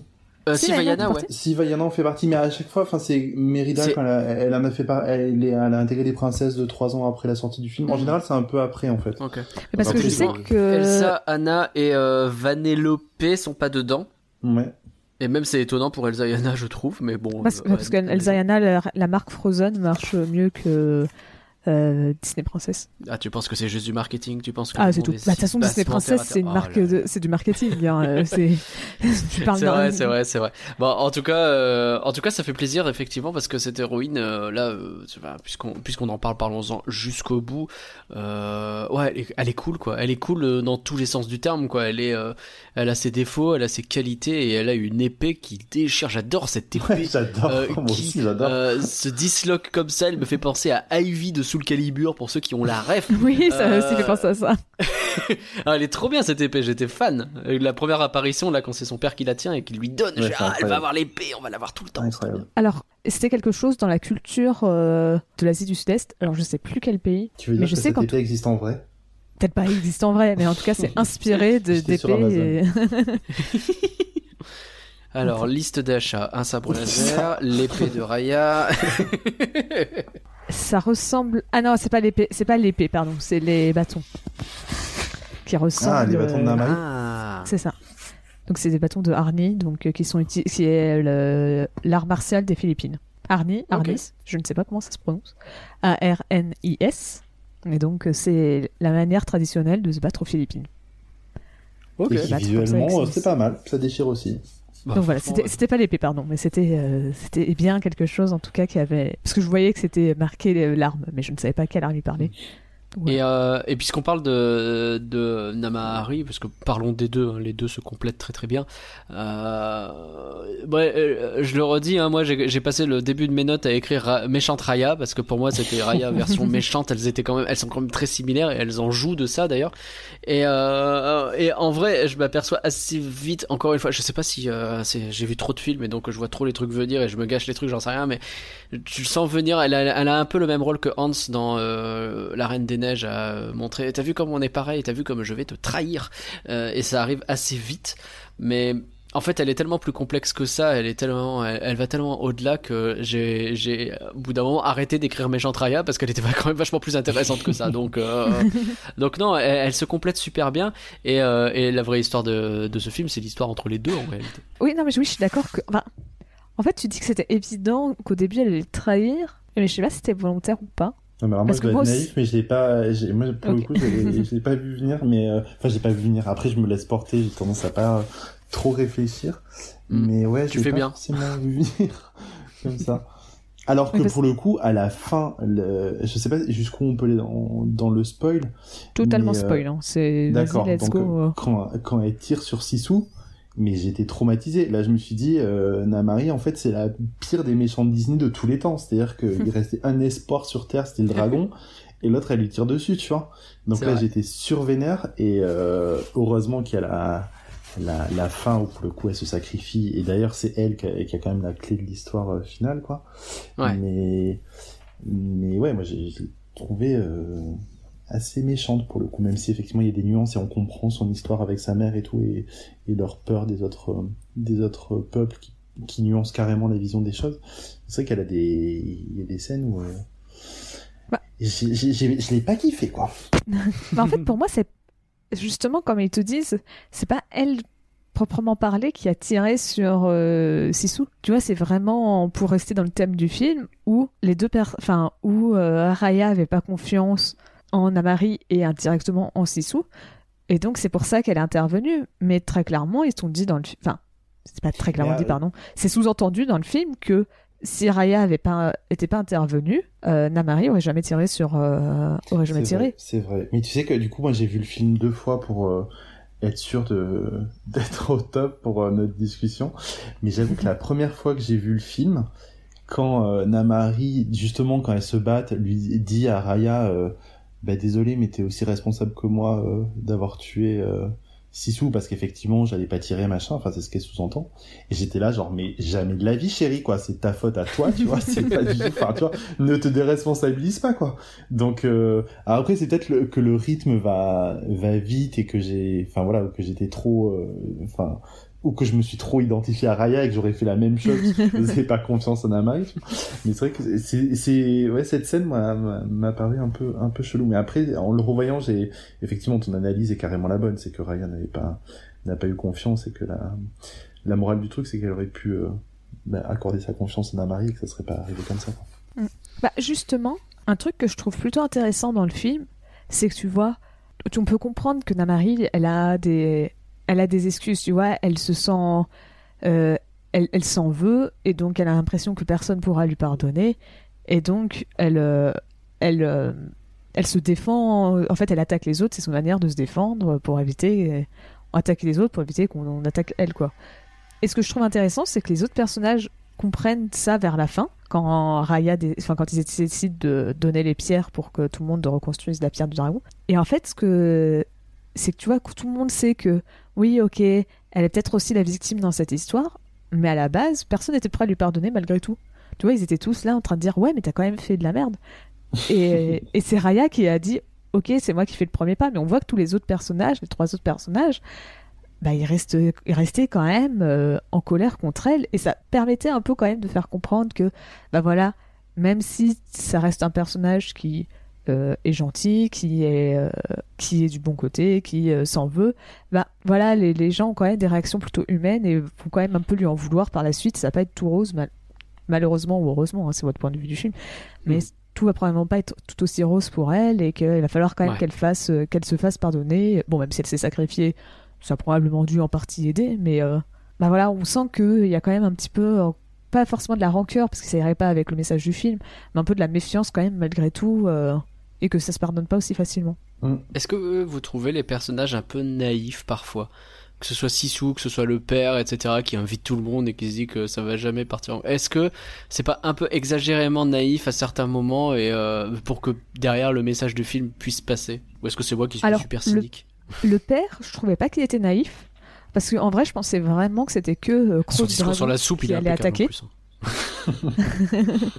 Parce que moi, je pensais vraiment que ça allait être ouais, que, euh, que ouais, bah, les, les gens de Croix du Dragon qui allaient attaquer. Et tu vois, à la fin, quand euh, ils tirent euh, leur feu d'artifice et que tout le monde arrive dans la salle de la pierre, bah, je pensais qu'on allait voir euh, Croix du Dragon qui ah, ah, ah, vole la pierre et euh, les autres euh, tribus qui regardent en faisant Oh Et puis quand en fait, je vois que toutes les Mm. tribus ont fait Let's go, on y va, on, fait, on, on- on veut aussi la pierre, j'ai fait Ah oui, ok, en fait, il y a tout le monde qui veut, qui veut cette pierre. Moi, je pensais vraiment que c'était Croix du Dragon un peu les méchants Non, non, et, non, euh, et tous les autres euh, et tous les autres étaient plutôt gentils donc le père je le comprends peu c'est vrai que Sissou elle a un peu euh, on n'a pas trop parlé de Sissou depuis le début d'ailleurs je remarque C'est vrai. Bizarrement. Mais on va y aller, on va y aller. Sissou euh, je l'aime bien et en même temps je trouve euh, j'ai un peu du mal c'est un peu compliqué Ah ouais euh. bah justement comme tu dis elle est trop naïve et elle passe son temps à dire ouais un cadeau c'est bien et moi je fais mais euh, non mais la preuve qu'un cadeau tu ça vas marche avoir pas des problèmes dans la vie si tu passes ton temps juste à faire des cadeaux. Hein. Mais en fait, c'est surtout qu'on a la preuve que ça marche pas. On a la preuve que euh, pour euh, euh, que du dragon, bah ça marche pas. Que pour euh, que la plupart sont méfiants, des trucs comme ça. Donc Après, pour le coup, Sissou, elle, si elle a sauvé le monde il y a 500 ans, genre, c'est parce que justement, euh, ses frères et sœurs lui ont filé leur pouvoir, en gros, et ils ont fait ça parce que elle a justement cette, euh, cet optimisme ou cette naïveté, je sais pas comment on dit, mais en tout cas qu'elle est euh, digne de confiance, tu vois. Donc je pense que, en tout cas, à un moment, ça, cette naïveté a permis de sauver le monde pour elle. Donc, euh, Oui. donc Bah- peut-être que c'est pour ça qu'elle. Après, je suis d'accord que le côté où elle veut acheter des cadeaux à chaque fois, bon, il y a un moment où tu te dis, je sais pas, c'est bizarre. Mais pour elle, je pense que dans sa vision des choses, c'est, enfin, ce qui a permis de sauver le monde et apparemment c'est sa nature, quoi. Donc, euh.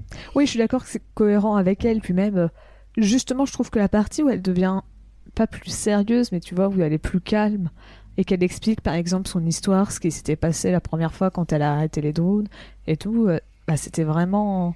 Là, là, le personnage faisait oui, ok, je comprends pourquoi t'es comme ça et tout, mais c'est que par moment, quand Rhea qui passe son temps à dire les cadeaux ça marche pas et qu'elle fait TKT, les cadeaux ça va marcher, tu fais. C'est peut-être un peu too much quoi, genre. euh, peut-être qu'à un moment Quand tu peux ils expliquent comprendre. chacun leur plan vraiment et qu'elle arrive avec Eh ben nous on va y aller avec un gros cadeau et puis c'est ouais d'accord. Après, mais- Elle a raison, hein, ça a marché. Bah, le pire c'est c'est ce qu'ils feront quoi. Et puis Euh, aussi, euh, d'ailleurs, je vais faire un petit point, vas-y, euh, vas-y. juste 30 secondes, sur la VF. Mais il faut dire aussi que la VF de Sisu, donc euh, Géraldine Nakache, Ouais. j'ai un peu eu du mal. Par rapport à toutes les voix du film, je trouvais que c'était celle qui me sortait le plus du film. Autant les autres, je trouvais que ça passait bien, autant pour Sisu. euh, T'es pas la première que j'entends dire ça, c'est euh, Pardon le cinéma aussi qui aime pas beaucoup la VF de Sisu, qui trouve, je crois que c'est Victor qui trouve qu'elle en fait beaucoup trop, alors qu'a priori la, la VO est exceptionnelle, euh, ce que je peux, je, que je peux entendre, mais pour le coup on l'a vu en VF parce que Flan c'est en VF, donc c'est comme ça. Peut-être à l'occasion je le reverrai en VO, tiens, je suis très très curieux du coup, mais ouais je peux comprendre. Après moi ça m'a pas gêné, très honnêtement. Je en fait je l'ai trouvé drôle dès le départ. Alors c'est complètement mouchou dans le sens où d'un seul coup il y a un dragon qui apparaît et qui commence à faire des bouffonneries. Euh, alors évidemment, elle est beaucoup plus, enfin, elle est pas du tout construite de la même façon que Mouchou. Il y a plein de choses différentes, mais euh, moi je l'ai adoré, je dois dire. Et euh, et le personnage que, que ça m'a rappelé aussi pas mal sur sa naïveté, sur la façon dont, euh, notamment dans le marché de Griffe du Dragon, elle commence à, à prendre des trucs au pif, etc. C'est complètement Jasmine en fait, qui se promène dans le marché, qui prend, une- qui donne une pomme comme ça au pif. Et puis comment ça, il faut payer? Excusez-moi. Euh, Non, mais c'est à crédit, tout va bien, tu vois. oui, d'accord. Et, et ouais, alors je trouve que ça marche, euh, ça marche plutôt bien. J'aime bien ce personnage en fait. Pour le coup, sa naïveté, elle a du sens et en même temps, elle est porteuse d'un message. Et clairement, toute seule, juste sa naïveté, ça suffirait certainement pas parce qu'elle se fait dépouiller. Mais le fait qu'elle pousse à ce point-là et qu'elle réussisse à faire changer d'avis Raya, je trouve que c'est ça qui est intéressant justement. Elle a pas raison du début à la fin, mais elle est suffisamment relou avec ça pour faire évoluer Raya. C'est ça le que je trouve assez intelligent. C'est comme ça que je le vois en tout cas. Ouais, mais est-ce. Est-ce que justement, à un moment, elle est pas trop relou avec ça? Parce qu'en fait, elle continue à être relou avec ça, sauf que dans les premières fois, bah ça marche pas sa technique. Genre, Oui, c'est sûr. Oui, euh, c'est vrai qu'il n'y a, pas ce côté où euh, elle apprend, Ah ouais. disons, de, Ah ses, non, elle apprend des- de ses erreurs ou des réactions. Et c'est vrai qu'elle reste sur son, sur son créneau dans ce. Après, elle a l'air relativement têtue. Un peu, ouais. Un peu. On peut parler des autres maintenant? Alors j'ai- fait tout un groupe que j'ai appelé les autres avec euh, il y a Boone, il y a un bébé, trois singes et euh, Tuk Tuk et un gros dur. Euh, c'est une armée euh, très très chelou qui me fait penser un peu à des personnages DreamWorks d'une certaine façon, mais dans le bon côté du, dans le bon sens du terme pour le coup. Euh, Ah, le bébé m'a fait vraiment penser à un DreamWorks. Bébé, Ouais, c'était un mélange entre Kung Fu Panda et Baby Boss. euh, J'ai fait. Complètement, ouais. Complètement. Euh, tu vois, techniquement, je disais tout à l'heure, il est plus subtil que ça, mais c'est vrai que le, le gros dur, euh, qui en réalité est gentil, c'est un archétype qu'on a vu mille fois. Boone, je trouve que ça va à peu près, tu vois, le, le, le gamin qui s'enferme dans son espèce de, de petite entreprise macroniste pour s'en sortir alors qu'il a perdu ses parents et, et tout. Euh, et Tuk Tuk qui est là pour vendre des peluches, évidemment. Bon, tu- sens qu'ils ont euh, créé une galerie de personnages hauts en couleur, mais Bah après, c'est sûr Avec- qu'ils ont, ils sont, euh, ils ont chacun, disons, leur scène. Alors peut-être que les bébés, enfin le bébé et les singes, ils en ont deux. Mais après, c'est vrai qu'ils sont, ils sont globalement, euh, enfin le- leur importance dans l'histoire est assez limitée. Enfin, ils ont leur scène et après, Ouais. ils sont là plus en pour la blague. Et pareil sur la, la description des personnages, c'est vrai que c'est assez, euh, assez sommaire et du coup un peu, un peu caricatural. Donc ça, je, on, on peut le comprendre. Après, c'est vrai que Enfin, ça reste des personnages secondaires, donc euh, voilà, encore une fois, caricatural et pas une énorme importance dans l'histoire. Mais c'est vrai que je trouve que quand même, à chaque fois qu'on les voit, peut-être pas le gros dur, pour, qui pour moi est peut-être le Ouais. moins euh, Je pense intéressant.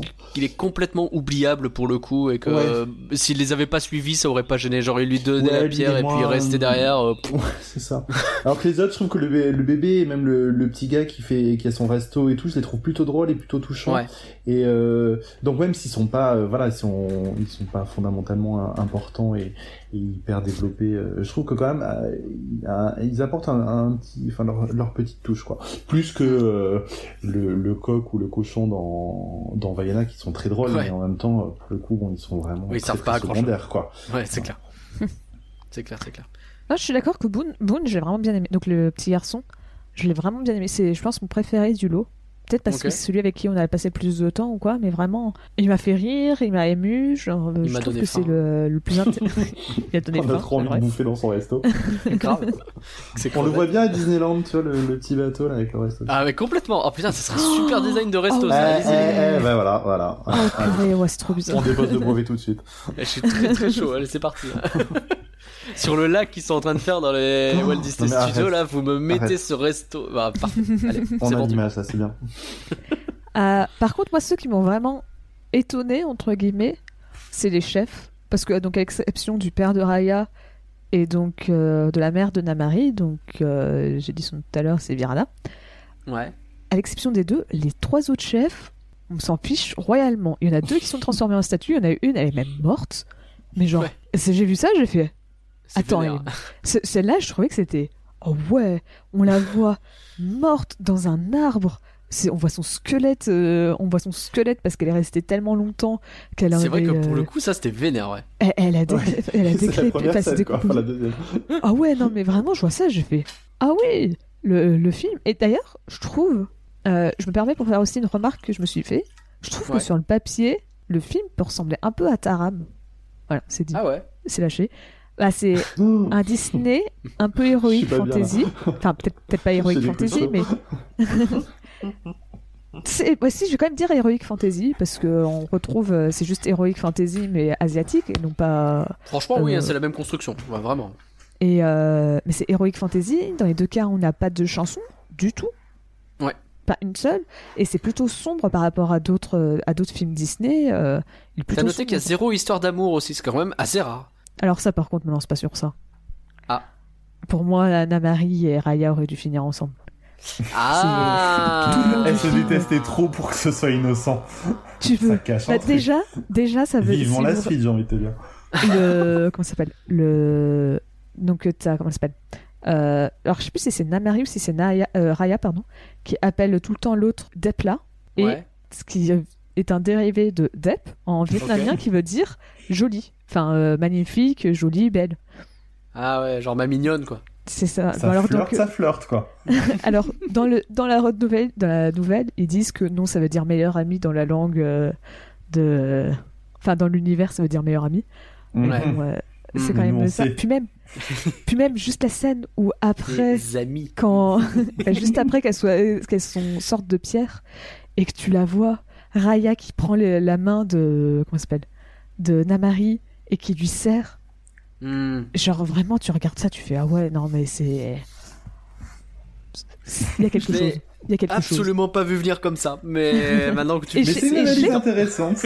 Et je, suis pas, je suis pas la seule à le penser puisque Kelly Marie Tran, donc la voix de Raya, a Ouais. dit euh, que euh, elle les voyait, euh, elle avait. Elle avait cette idée au moment d'enregistrer ces lignes et donc Ah, peut-être qu'elle a fait exprès d'influencer. Elle a pas, elle a pas écrit, écrit, écrit les lignes. Hein, faites pas dire ce que j'ai pas dit.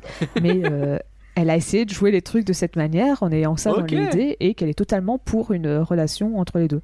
Ça n'arrivera jamais. Après mais, qu'elle euh, soit pour, euh, pourquoi pas, et, ça- et encore une fois, vivement la suite, on verra ce qui se passe.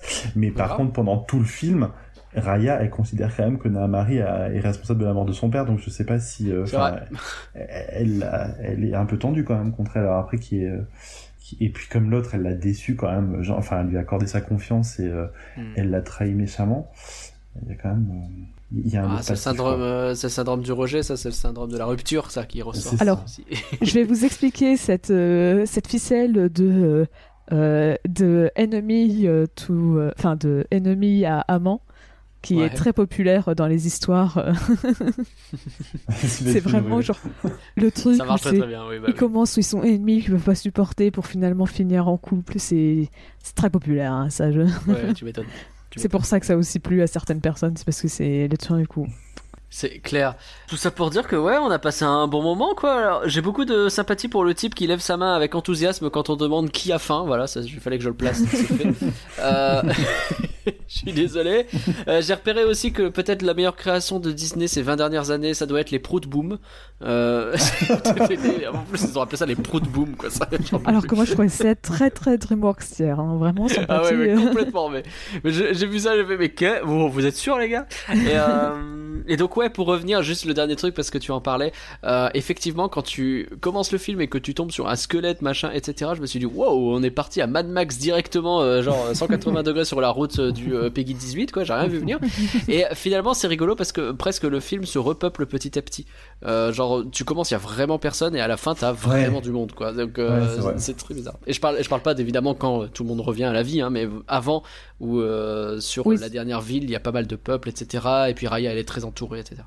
Oui, bah en Mm. fait, elle, commence, elle passe vraiment. de- Enfin bon, à l'exception de Dos du Dragon, qui est. Il y a juste un gars dedans, mais c'est vrai qu'elle passe de, du désert où il n'y a pas une seule, a- enfin, une spe- une seule personne vivante à le village, puis euh, l'autre village qui est vraiment rempli et tout. Après, ça a du sens que dans le désert, les créatures qui sont arrêtées par l'eau, euh, elles ont pas arrêté, Oui. elles n'ont pas été beaucoup arrêtées. Quoi. C'est vrai. Mais euh, et d'ailleurs, dans la dans une des versions du film, euh, Sisu et les dragons n'étaient pas censés revenir à la vie. Ah Mais ils trouvaient ça un peu trop sombre triste. et triste. Et donc euh, ils ont dit euh, bon bah comme pour la première fois les humains sont se sont réunis, enfin se sont réunis et se sont fait confiance là où la dernière fois c'était juste les dragons, on va faire une fin heureuse parce qu'autrement Mhm. on va déprimer tout le monde. Mais en tout cas, il y avait une version qui était qui avait été imaginée où les dragons et euh, alors est-ce que c'était tous les dragons, est-ce que c'était juste Sisu, est-ce que c'était les deux? Je sais, j'ai pas trop réussi à savoir parce qu'ils avaient l'air de parler des deux. Mais ça se trouve dans les deux cas, c'est vrai que moi, quand je regarde euh, cette scène, je me, euh, sur le moment, je me dis, est-ce que j'aurais pas préféré soit que tu vois, ce soit Sisu qui soit sacrifié et puis les autres dragons reviennent et puis euh, elle devient euh, presque déesse des dragons euh, qui les guide au loin mais qui est jamais vraiment là, tu vois Ou est-ce qu'il y a que elle qui doit revenir et puis elle peut aussi dire au revoir à ses copains dragons, j'en sais rien. Mais le fait que tout le monde revienne à la vie, c'est vrai que c'est un côté un peu facile. Mais ça, ça doit être aussi parce que j'aime bien Cœur de Dragon qui se termine par il y a plus de dragons. Mais c'est putain Cœur de Dragon. Il y a des Mais- refs. hein. Moi, je pense que j'aurais préféré que ce soit les dragons qui reviennent à la vie sans Sisu. Après, je peux comprendre. Ouais, C'est ce que j'étais en train de me dire, c'est horrible. On est, on est en train ouais. de se dire qu'on regrette que Sisu soit revenu, c'est quand même. C'est ça, Voilà, c'est- ouais, affreux parce que ma- malgré le fait qu'elle m'énerve par moments, euh, j'aime bien quand même Sisu, ça reste un personnage très Ouais. agréable. Et, Mais et- disons que le, fait donc- que les dragons reviennent, il y a un côté très logique dans l'histoire, alors que Sisu, pour le coup, elle a été tuée par, euh, C'est ça. par une flèche, quoi. Donc il y a un côté très euh, définitif, Oui. en fait. Alors que les autres, ils sont en statut de pierre, c'est plus, plus ambigu. Mais, Donc, euh, mais vis-à-vis de Namari, euh... enfin, si tu laisses le dragon mort par une flèche, ça veut dire qu'à jamais euh, sa vie c'est euh, oui bon bah j'ai quand même tué un dragon quoi. C'est Oui, c'est ça. Ouais, c'est ouais. Déjà, c'est à cause de moi que tout le monde a été. Enfin, que c'est moi qui ai pété la pierre la première fois, puis maintenant que c'est moi qui ai euh, tué le dragon. ouais. ça cumule un peu non? Bah, bah, même, même si elle partage le blâme avec euh, Raya, hein. Raya aussi, était- c'était Non, aussi en partie ça, à cause d'elle qu'elle a pété la pierre, c'est aussi à Mm. Et d'ailleurs, j'avais vu une théorie, et ça m'avait fait un peu. euh, Enfin, pas rire, mais trouvée int- plutôt intéressante. Il y en a qui disaient qu'en fait, la raison pour laquelle euh, le drone était revenu, c'est parce que euh, Raya avait trahi la confiance de son père, parce que son père lui avait donné une tâche, s'occuper de la pierre, euh, la pierre du dragon, et elle a trahi la confiance que son père avait envers elle, et qu'elle a montré la pierre à l'ennemi, et c'est pour ça que les drones ont pu revenir à la vie. Bon, la vache c'est hardcore. Bon, c'est vrai que c'est un- Ça me semble tellement éloigné du message du film que Oui, c'est ça, parce qu'en vrai, le truc du film, c'est euh, fais confiance à ton, bah ouais. à ton prochain, mais en même temps, d'un côté, je me dis que ça peut être un peu une lecture intéressante de. Si le message c'est faut obéir à son père, euh, merci le patriarcat qui revient en force euh, et compagnie, bah calmez-vous quoi. c'est- ouais, je sais pas, je sais pas, je vois, je vois, j'aime pas beaucoup cette, euh, j'aime pas beaucoup cette. euh, cette sûr. Est-ce que vous avez d'autres choses à dire sur le film, Pauline Bertrand? Alors, moi, je voulais juste parler très vite fait des musiques. Ouais. Parce que je les ai trouvées vraiment cool et alors j'ai découvert que celui qui les a fait, donc c'est James Newton euh, Howard, qui avait notamment fait les musiques de Dinosaur, Atlantis et la planète de ce trésor. Oh bah euh, c'est ça régale hein, parce que Dinosaure c'est le seul truc bien du film, euh, Atlantis c'est l'un des seuls trucs bien du film. Planète va, trésor j'ai- j'ai j'ai- j'ai vu il y a trop longtemps je pourrais pas dire mais euh, par contre non vraiment ces musiques elles sont exceptionnelles donc. euh, Oui, c'est ça, Dinosaur, tout... enfin peut-être pas tout le monde, mais la musique de Dinosaur, elle est vraiment culte, quoi. Celle Elle est trop de cool. l'œuf, elle est Mm. incroyable. Ouais. Et, euh, et je trouve qu'effectivement, tu vois, c'était logique de ramener, euh, de le ramener lui pour bosser sur un film, parce que tu vois, les trois autres films qu'il avait fait avant, bah, c'est de l'aventure, c'est, euh, ça correspond à peu près au niveau style, je trouve. Et surtout, ouais, je trouvais que les musiques, euh, par moments, elles avaient vraiment un style très particulier et euh, elles avaient leur identité.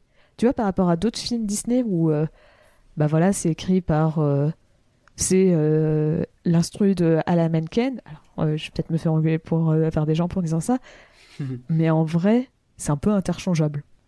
Ah. Juste- Tu prends des risques. Ouais. Tu balances. Mais en hein. fait, Ouais. bah, en fait, le truc, c'est que les musiques sont incroyables. Après, je parle vraiment des musiques. Enfin, même si en soi, les musiques des films, euh, généralement de Alan Menken, c'est plutôt une version instrumentale des chansons. Mais euh, bah, en soi, tu vois, il n'y a pas un style propre à La Petite Sirène par rapport à La Belle et la Bête, par rapport à Pocahontas. Les trois, c'est. euh, J'ai pris ces trois Oui, je suis d'accord. Sur le... Et tu, tu te dis pas.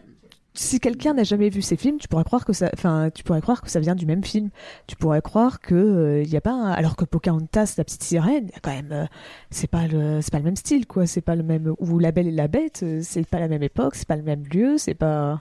Alors que là, les musiques, on les entend, on se dit tout de suite, ah ouais, oui, c'est Raya. Enfin, c'est. Après, je me demande, alors, je sais pas si c'est, si c'est moi qui m'emballe ou pas, et qui extrapole un truc qui est faux, mais je me demande si, euh, justement, euh, la petite sirène, la belle et la bête, euh, enfin, toute cette période, les, les musiques et le côté comédie musicale, c'était enfin le, les chansons étaient pas forcément faites pour coller à 200% à l'ambiance du film mais plus pour donner un côté très euh, très Broadway quoi tu vois enfin enfin rentrer dans cette dans cette histoire des des comédies musicales euh, américaines plus que de créer une ambiance alors que là Raya l'idée était plutôt de s'adapter à l'ambiance du film et euh, et à l'identité du film quoi. Si si si oui. Parce qu'en soi ils étaient allés chercher euh, Alan Menken et Howard Ashman qui avait bossé sur Broadway avant et c'était euh... ouais c'est ça. Donc je pense que tu enfin euh, encore une fois je sais pas si je m'emballe ou pas mais je, je, pense que la, la, démarche artistique derrière la musique oui. du film de cette période et de Raya n'est pas vraiment la même. Et du coup mais après je, du coup ça ça revient enfin ça, ça explique pourquoi effectivement t'as raison les les BO de ces films euh, même si elles sont canons ça il y a un côté très euh, enfin c'est un peu ça, identique. style, quoi. C'est ça c'est elles sont bien me faites pas dire ce que j'ai pas dit. Euh, elles sont vraiment incroyables mais elles sont. En fait, on, on, sait que ah bah tiens, on entend la musique, on sait que c'est La Belle et la Bête parce que on connaît le film. Alors que là, même quelqu'un qui a pas vu le film ou qui a, qui a vu Raya qu'une seule fois et tout, il va pas pouvoir humer la musique, mais il va pouvoir dire ah bah voilà, c'est Raya. Ouais, en tout cas, il, il pourrait, s'il connaît pas le film Raya, il peut, ça peut créer un imaginaire. Enfin, tu vois, il y a, il y a des sonorités mm. asiatiques et des trucs, alors que il y a d'autres films où t'écoutes la musique et ça, t'as pas forcément une identité derrière très, très marquée, quoi. Enfin, moi, il y avait des percussions, il y avait des chœurs, euh, j'étais au taquet, quoi. Donc, la musique, je suis d'accord avec vous. Ouais, elle est trop bien. Quoi. elle est trop cool. Bien, j'espère qu'on vous a convaincu qu'on n'a pas aimé le film, hein, parce que je pense que c'est assez évident. euh, Pauline, quelles sont les critiques? Tiens, justement, a priori, elles sont plutôt positives. Est-ce que tu as trouvé des trucs un peu cool? Eh ben, en France, euh, elles sont pas si positives que ça. Hein. On est des connards, j'arrête pas de le dire. la presse, elle a mis 3,3 sur 5 et 3,9 de la part du public sur Allociné. C'est déjà mieux.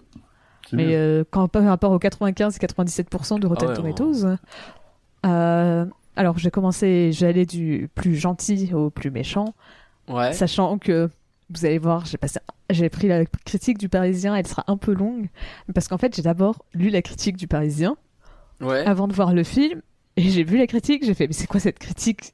C'est n'importe quoi. J'avais pas vu, j'avais même pas vu le film que je disais c'est n'importe quoi. et effectivement leur critique c'est n'importe quoi. Donc je vous tease un peu, mais d'abord on commence par écran large. Euh, Ouais. Donc la critique de Deborah Lechner, je suppose, qui a mis Mhm. 4 sur 5. Donc Raya et le dernier dragon usent les mêmes cordes que les précédents que pardon, les précédentes productions animées de Disney, mais présente une héroïne qui se distingue malgré tout des autres princesses guerrières du genre.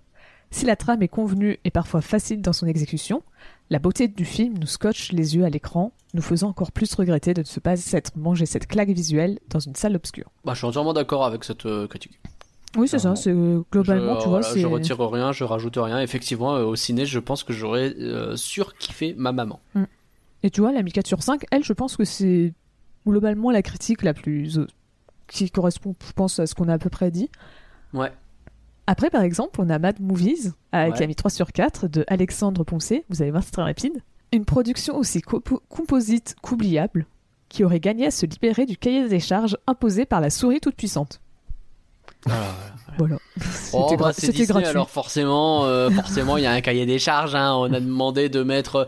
Euh, mais il est où le cahier des charges là-dedans? Alors, en vrai, le seul cahier des charges, à part sur le fait qu'elle a un animal de compagnie plutôt mignon qui est là pour vendre des peluches, À la rigueur.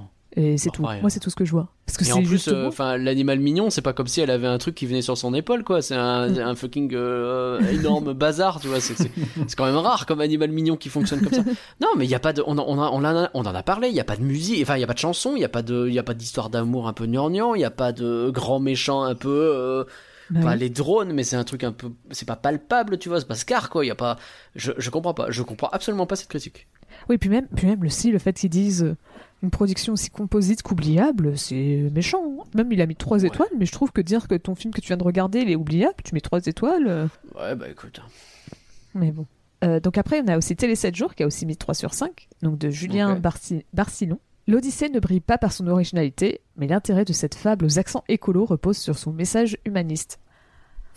Alors l'accent écolo, je je, comprends pas. L'accent écolo, il m'a fait tiquer, c'est pour ça que je l'ai pris. Bah, Ah ouais. Genre- Je, ouais, Le message humaniste, oui, je le comprends. oui ça oui. Ouais, l'écolo, j'avoue que autant euh, Vaiana, on, on le voit bien, autant là, je j'ai pas vu le. Alors, le côté je écolo. suppose, je pense que écolo, il s'est dit, Hmm, les dragons, s'ils meurent, il y a plus d'eau, c'est écologiste. Je pense que ça va être ça. Ah, parce que Ah. le bateau, il y en aura plus. Euh, Je suppose, mais c'est vraiment tout, c'est vraiment tout ce que je vois, hein, parce que vraiment, euh, C'est un fan de Vandame. Euh, bah voilà, bah, on savait pas. Bah, ok, d'accord, pardon. Bah oui, effectivement. mais c'est vrai que l'accent, l'accent écolo, j'ai fait, mais ok. Ouais, Ouais, Bah, après, il y a effectivement ce truc-là, mais c'est vraiment en toile de fond vite fait. quoi. mais c'est même, c'est même pas, en fait, c'est même plus. Parce qu'au début, tu penses que presque que ça va jouer, parce que oui, il y a ce dragon qui est censé faire pleuvoir, et que donc c'est ça qui mène euh, euh, la fécondité du monde, machin, tout ce que tu veux, mais. Euh... Mais enfin, c'est jamais vraiment exploité ce truc-là, c'est juste, euh, bah, c'est beau pouvoir de mon frère, euh, ça y est, euh, je peux faire pleuvoir, quoi. Oui. Oui, et puis même l'eau, le fait que l'eau disparaisse à la fin, c'est pas pour dire oh là là, tout le monde va mourir de soif ou quelque chose comme ou euh, va plus avoir de plantes. C'est juste pour dire, bah, y a plus rien pour arrêter les drones et c'est euh, Ouais, c'est clair. et, et, et Ouais, tout le monde ça, va mourir comme ça. C'est une métaphore vachement large, mais euh, de là à dire que c'est le. Ouais, bon, pas sûr. l'eau est vraiment utilisée juste parce que c'est un moyen de protection pour les drones, mais c'est pas c'est Ouais, tout. c'est Genre, par ça, Mm. C'est pas plus humaniste. Oui, c'est totalement le principe du message, mais écolo, euh, pas compris. Non, non, pas d'accord. Et donc la critique du Parisien que j'ai teasé, Ah, nous y voilà. Je m'accroche. qui a mis 2 sur 5, Ok, euh, donc de Renaud Barognan. ok. On a connu les auteurs et les dessinateurs de Disney mieux inspirés.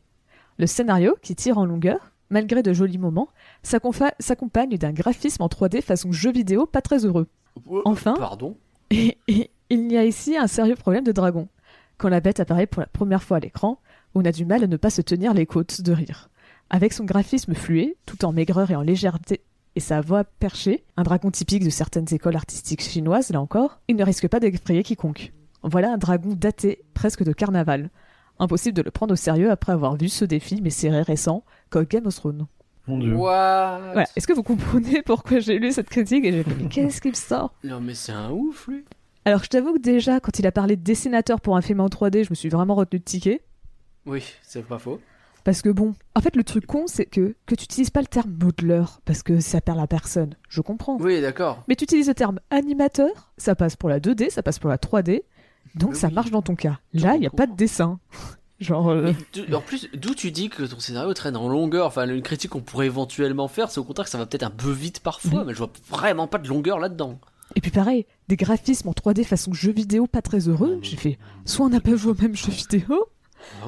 Parce que j'ai lu ça, j'ai fait. Parce que, donc, comme je disais, j'ai lu cette critique avant d'avoir vu le film. Et je me suis dit, bah, peut-être que le Covid a fait qu'ils n'ont pas eu le temps de finir le film et que ça se ressent un petit peu. Je pensais bien qu'il exagérait, mais je me suis dit, Ouais. peut-être qu'effectivement, ça vaut pas un Frozen, enfin, la Reine des Neiges 2 ou quelque chose comme ça. Et peut-être, effectivement, ça se ressent un peu. Mais pas du tout. Le film. Il ce qui est marrant, c'est que même ceux qui ont moyennement aimé le film, Bah oui. le seul truc qu'ils retiennent, c'est quand même que les graphismes sont magnifiques. Donc, oui, c'est il ça. doit être Et- et- vraiment, il doit être vénère. Je sais pas ce qui lui est arrivé la veille. ou- Il était pas de ça. humeur, quoi. Puis après, dire que le dragon, tu le vois, tu rigoles, et que euh, ouais, les dragons de Game of Thrones, c'est mieux, tu fais. Alors, déjà, voir un dragon de Game of Thrones dans Raya, C'est tellement pas la même chose. bah, c'est ça. Oui, après, c'est un parti pris de faire un dragon un peu, un peu rigolo et un peu léger, qui pour le coup soit pas un gros dragon qui fait peur et qui est tout gris et qui est, enfin, c'est, ouais. Ouais, mais de là à dire qu'il va te, qu'il va te. Bon, après, oui, je sais que le dragon, c'est pas non plus qu'il soit super sérieux, mais de là à dire que quand tu le vois, t'en rigoles. Genre, en gros, sous-entendu, tu te moques. on Bah, frôle la mauvaise foi, quoi. C'est ça, c'est. euh, On valide pas du tout cette critique. C'est, C'est- c'est, c'est comme si euh, tu voyais le, le Carlin dans Men in Black et que tu disais, franchement, par rapport au sang à dalmatien, il est ridicule ce chien, tu vois. Là, tu fais, mais quoi, tu- qu'est-ce que t'es en train de comparer, mon pote, quoi. C'est, C'est ça. c'est- je suis, je suis abasourdi par euh, cette critique. Euh, ça n'est pas validé, effectivement. Merci On rejette. Pauline pour ces critiques. Euh, vraiment, celle-ci, elle me laisse sur le sur le flanc. Voilà, c'est ça qu'on dit, j'imagine. Euh, et le futur, alors, est-ce qu'on a des choses de prévues à part euh, un film qui sort dans deux semaines? Parce que Disney c'est n'importe quoi. Bon là, c'est Pixar pour le coup. Euh, bah, pour Raya, bah, c'est trop tôt, comme on disait, parler là des princesses Disney. Aucune Ouais. idée euh, de si elle va rejoindre. Mais vous êtes sûr que Vaiana la rejoint? Ouais. Alors, parce qu'en fait, Euh, moi, ouais, je suis assez sûr de moi, ouais. Parce qu'en fait, pour moi, ma référence, peut-être un peu euh, bizarre, mais je sais que les princesses qui normalement rejoignent sont censées avoir une couronnation, enfin une- un couronnement, pardon, parce que couronation c'est en anglais, un couronnement dans les parcs. Et je sais que la dernière à l'avoir eu, c'est Mérida. Mais je suis pas sûr que. Enfin, je suis vraiment sûr que Vaiana est dans les princesses. Mais effectivement, je pense pas qu'elle ait eu de, de Couronnement. couronnement euh, dans le parc. T'as raison. Parce qu'elle n'a pas eu, ça c'est sûr. Et donc c'est Mm. pour ça, moi, dans la tête, elle n'a pas rejoint les princesses, parce que pour moi, l'un sous-entendait l'autre. Alors, si j'en crois, si j'en crois euh, la page Wikipédia française, euh, non seulement Vaiana et Mérida, on le savait, mais Vaiana est bien dedans, mais en plus, eux, ils listent Raya dedans. Déjà. Alors, je suis bien ça, sur la page, coup, euh, je suis bien sur la page de la franchise, hein, de la franchise Princesse Disney, Disney Princess, et euh, la liste est là, donc Blanche Neige, Cendrillon, Aurore. Euh, Ariel, Belle, Jasmine, Pocahontas, Mulan, Tiana, Réponse, Mérida, Vaiana et donc Raya. Ok. Bon, ben, voilà, on a notre réponse. Non, mais son- dès qu'on a fini, j'ai sur la page Wikipédia, je te l'enlève et. euh, Alors, Ouais, si vous avez des modifications dans les euh, prochains sur la page anglaise, il n'y a pas Raya. Donc, euh, Ah, à, bah, mon tu vois. avis, euh, à mon avis, la page française, euh, ils ont. ils La ont France, fait on a actualisé contre- la page trois ans avant, en fait. Par contre, c'est bien Moana. Ça, pour le Ok, coup. ouais, my bad. Tout- alors, En plus, ce serait la 13ème, vous vous rendez compte? Oulala. Mal, hein. euh, après, c'est pas grave, en Asie, le chiffre 13 et pas- porte pas malheur, donc. euh, Ah, Ah, pardon. C'est bon. Tout était prévu. Pour, après, il y a peut-être. Alors, bien sûr, encore une fois, c'est très tôt pour parler du futur de Raya. hein. Le film, euh, euh, en France, il est sorti il n'y a même pas une semaine. Euh, même aux États-Unis, il est sorti il y a 4 mois. C'est très tôt pour euh, imaginer le futur. Tout ce qu'on sait, c'est que dans la même interview où euh, Kelly Maritran a parlé du fait qu'elle aimerait bien une relation entre Namari et, et Raya, elle a dit aussi qu'elle était totalement partante pour reprendre le rôle de Raya. Que si on Eh lui ben, proposait si une ça suite, bien, quelconque- euh, ouais, euh, Elle, elle serait- de voir la suite.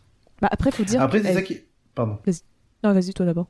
Non, je trouvais que justement, il y a ce qui. Alors après, les suites, on aime, on n'aime pas par principe et tout, donc euh, c'est Mm. c'est même pas le débat. Mais je trouve que Raya, justement, le fait que ça aille très vite, il y a aussi plein de choses qui sont inexplorées. Et on voit qu'il y a des mondes, euh, typiquement le monde euh, d'eau du dragon, je crois, là où c'est tout glacé, le, le village où ils sont tous ça. morts. On Euh, voit euh, à peine l'entrée, hein. une maison et Ouais. basta.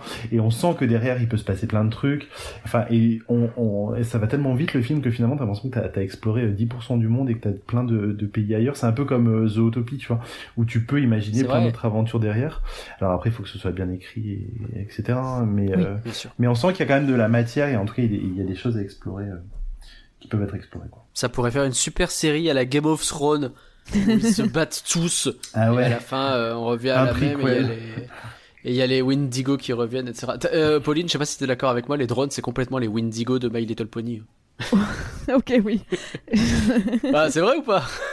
J'ai clairement pas pensé à faire cette comparaison. Mais elle est bonne ou pas? Mais effectivement, maintenant que tu le dis, donc pour ceux qui n'ont pas le contexte, c'est des, c'est un, des sortes de créatures mythologiques qui provoquent de la neige, des blizzards quand elles arrivent. Et en fait, euh, leur arrivée, c'est quand des personnes sont en désaccord, quand on s'engueule, euh, ils arrivent et ils gèlent euh, la population. Et c'est à l'inverse, c'est partager des moments d'amitié qui permettent de, de les faire fuir. C'est ça. Donc dans l'idée, c'est vrai qu'on est assez proche. Un peu, je trouve. Donc après, par contre, on peut donc parler de euh, comment ça s'appelle? Donc euh, des autres réalisateurs qui eux ont un, un futur. Mhm. Euh, donc Carlos Lopez Estrada. Alors il est censé réaliser le remake de Robin des Bois. Si vous n'étiez pas au de courant, Robin des Bois de Voilà, prévu. ça. si vous n'étiez pas au courant qu'il y avait un remake de Robin des Bois qui était prévu, c'est normal, c'est parce qu'il est au point mort. Ah d'accord, bon. Euh, en gros, il y a des On a eu un grand hit émotionnel, tu nous annonces un truc, et après qu'il est mort, c'est horrible. J'ai eu deux secondes de palpitation. ok. C'est affreux. Ah bah super. Après, il en a reparlé dans son l'article, il datait bah, du début de l'année quand le film est sorti, et il en parlait. C'est juste lui, il disait, on n'a pas de date de sortie, et pour l'instant, on n'a rien du tout fait sur le film parce qu'il y a des problèmes, enfin, pas des problèmes, mais il y a des conflits internes. Et donc, euh, bah, pour l'instant, le film avance pas. Alors, est-ce que ça veut dire qu'il va pas du tout se faire? Je sais pas. En tout cas, il y a au moins un réalisateur sur le film. Hmm. Mais donc, euh, en tout cas, vous vous attendez pas à le voir bientôt par rapport à d'autres films, euh, d'autres remakes. Pour Ouais. l'instant, il a pas du tout commencé de tourner, il y a pas du tout de scénario d'écrit ou quoi que ce soit. C'est juste il y a un réalisateur sur le projet. Après, c'est peut-être euh, qu'ils savent pas comment faire le film et donc euh, parce que c'était marqué remake live slash euh, CGI, donc en, en 3D. D'accord. Alors, est-ce que ça serait un remake qui ressemblerait plus au Roi Lion Hmm. par rapport à parce que Ouais, euh, le genre problème- les, les animaux, mais ils marchent. euh, ouais. bah en fait c'est ça le, le problème, c'est comment J'ai peur que ça soit pas très joli à regarder. Bah, comment tu fais un remake euh, live du Robin des Bois? C'est vrai quand on Je- c'est chelou comme idée.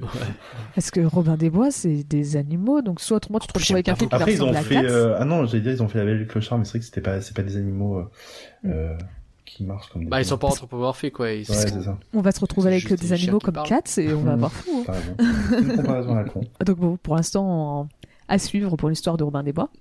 Et Ouais. il est aussi en charge, euh, en tant que réalisateur, sur un autre film d'animation Disney qui est prévu pour 2023. Et donc pour l'instant, on ne connaît rien du tout. Pas les- Pour l'instant, tout est confidentiel. On ne connaît pas le nom, on ne connaît pas le scénario, rien du tout. Film Juste Disney que- numéro 74.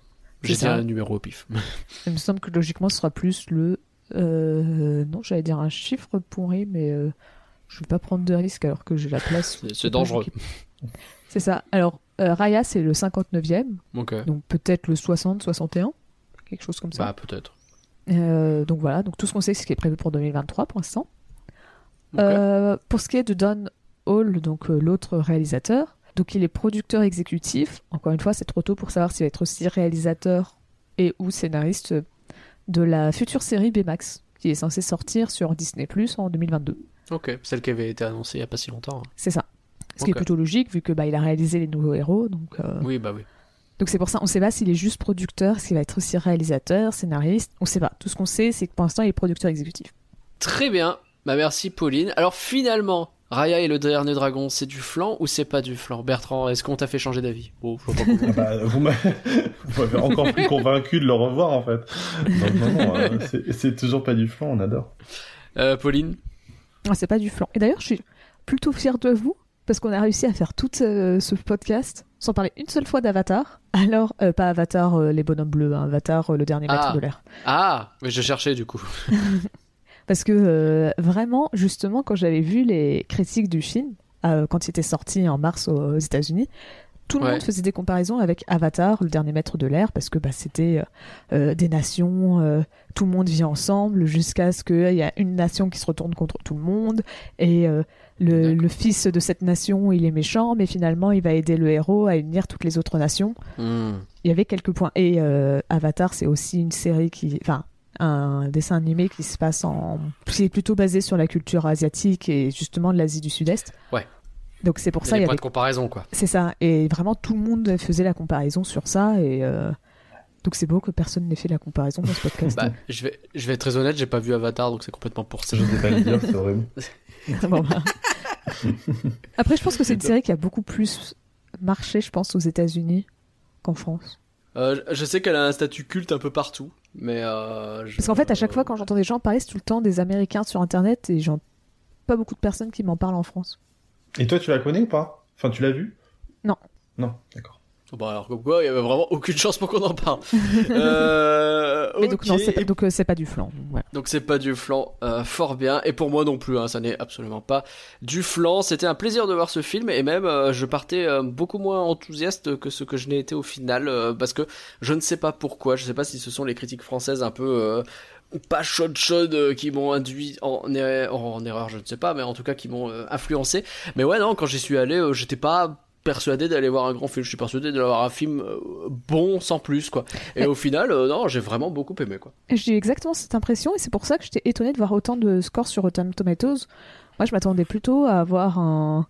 Je Un sais pas. 80 moi- peut-être, tu vois. Ouais, c'est ça, 75, Mm. 80, un truc comme ça. Et donc, Ouais. Après, je suis contente parce que j'ai vraiment bien aimé le film. Donc, je suis contente qu'il ait des aussi bonnes critiques sur euh, Rotten Tomatoes. Mais c'est vrai que J'avais ça vu quelques critiques France, et tout. euh, ouais. voilà. Ouais, c'est ça. Voilà.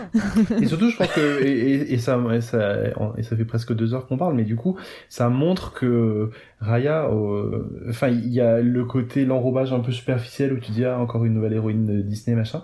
Mais c'est vrai que dès que tu grattes un peu et que tu tu t'analyses le, le message, les personnages, etc. Ça, c'est c'est moins facile que ça ne paraît. et C'est plus nuancé. Il y a des Mm. trucs euh, qui sont très très contemporains et assez euh, assez nouveaux chez Disney. Donc c'est un, un film qui, qui mérite qu'on qu'on le regarde et qu'on et qu'on s'y intéresse quoi. Totalement. Complètement. Et pour vous, chers auditeurs, alors qui avez eu l'occasion peut-être de le voir sur Disney+, Raya et le dernier dragon, c'est du flan ou c'est pas du flan? Venez nous le dire sur Twitter, @folanimé. On peut bien entendu continuer la discussion tous ensemble sur discord.folanimé.com. Merci Pauline pour ton beau travail. Bah, de rien. Merci à toi, Nagla, pour ta présentation. Avec plaisir. Merci beaucoup Bertrand pour ta présence encore Bah, avec une fois. Euh, où est-ce qu'on peut te retrouver? Alors à Paris, mais plus facilement. Ça a du sens. Alors après, Sur, je sais euh, pas si t'as envie que les gens toquent chez toi, mais Alors non, pas du tout. C'est pour ça que je, je- je reste à Paris et que je devais pas balancer mon adresse, ça suffit. non, non, sur, euh, sur Twitter, euh, Bertrand Boca, tout attaché. Voilà, Bertrand Boca tout attaché, et au pire vous criez Bertrand quelque part dans ça. Paris. Moment ça fonctionnera, vous allez peut-être avoir des gens qui vont vous répondre, hein, mais peut-être pas le bon, je sais pas. Essayez. Je pense que si je l'entends, je vais, je vais pas, je vais pas répondre. Je serai en panique d'avoir un psychopathe. Formidable, oui, je pense que c'est une bonne idée, t'as bien raison. N'hésitez pas, bien entendu, à partager ce podcast à vos potes, car un flanc partagé, c'est un flanc euh, auquel on s'attache, comme les dragons finalement. Euh, on vous dit à dans deux semaines. Bye tout le monde Bye Salut.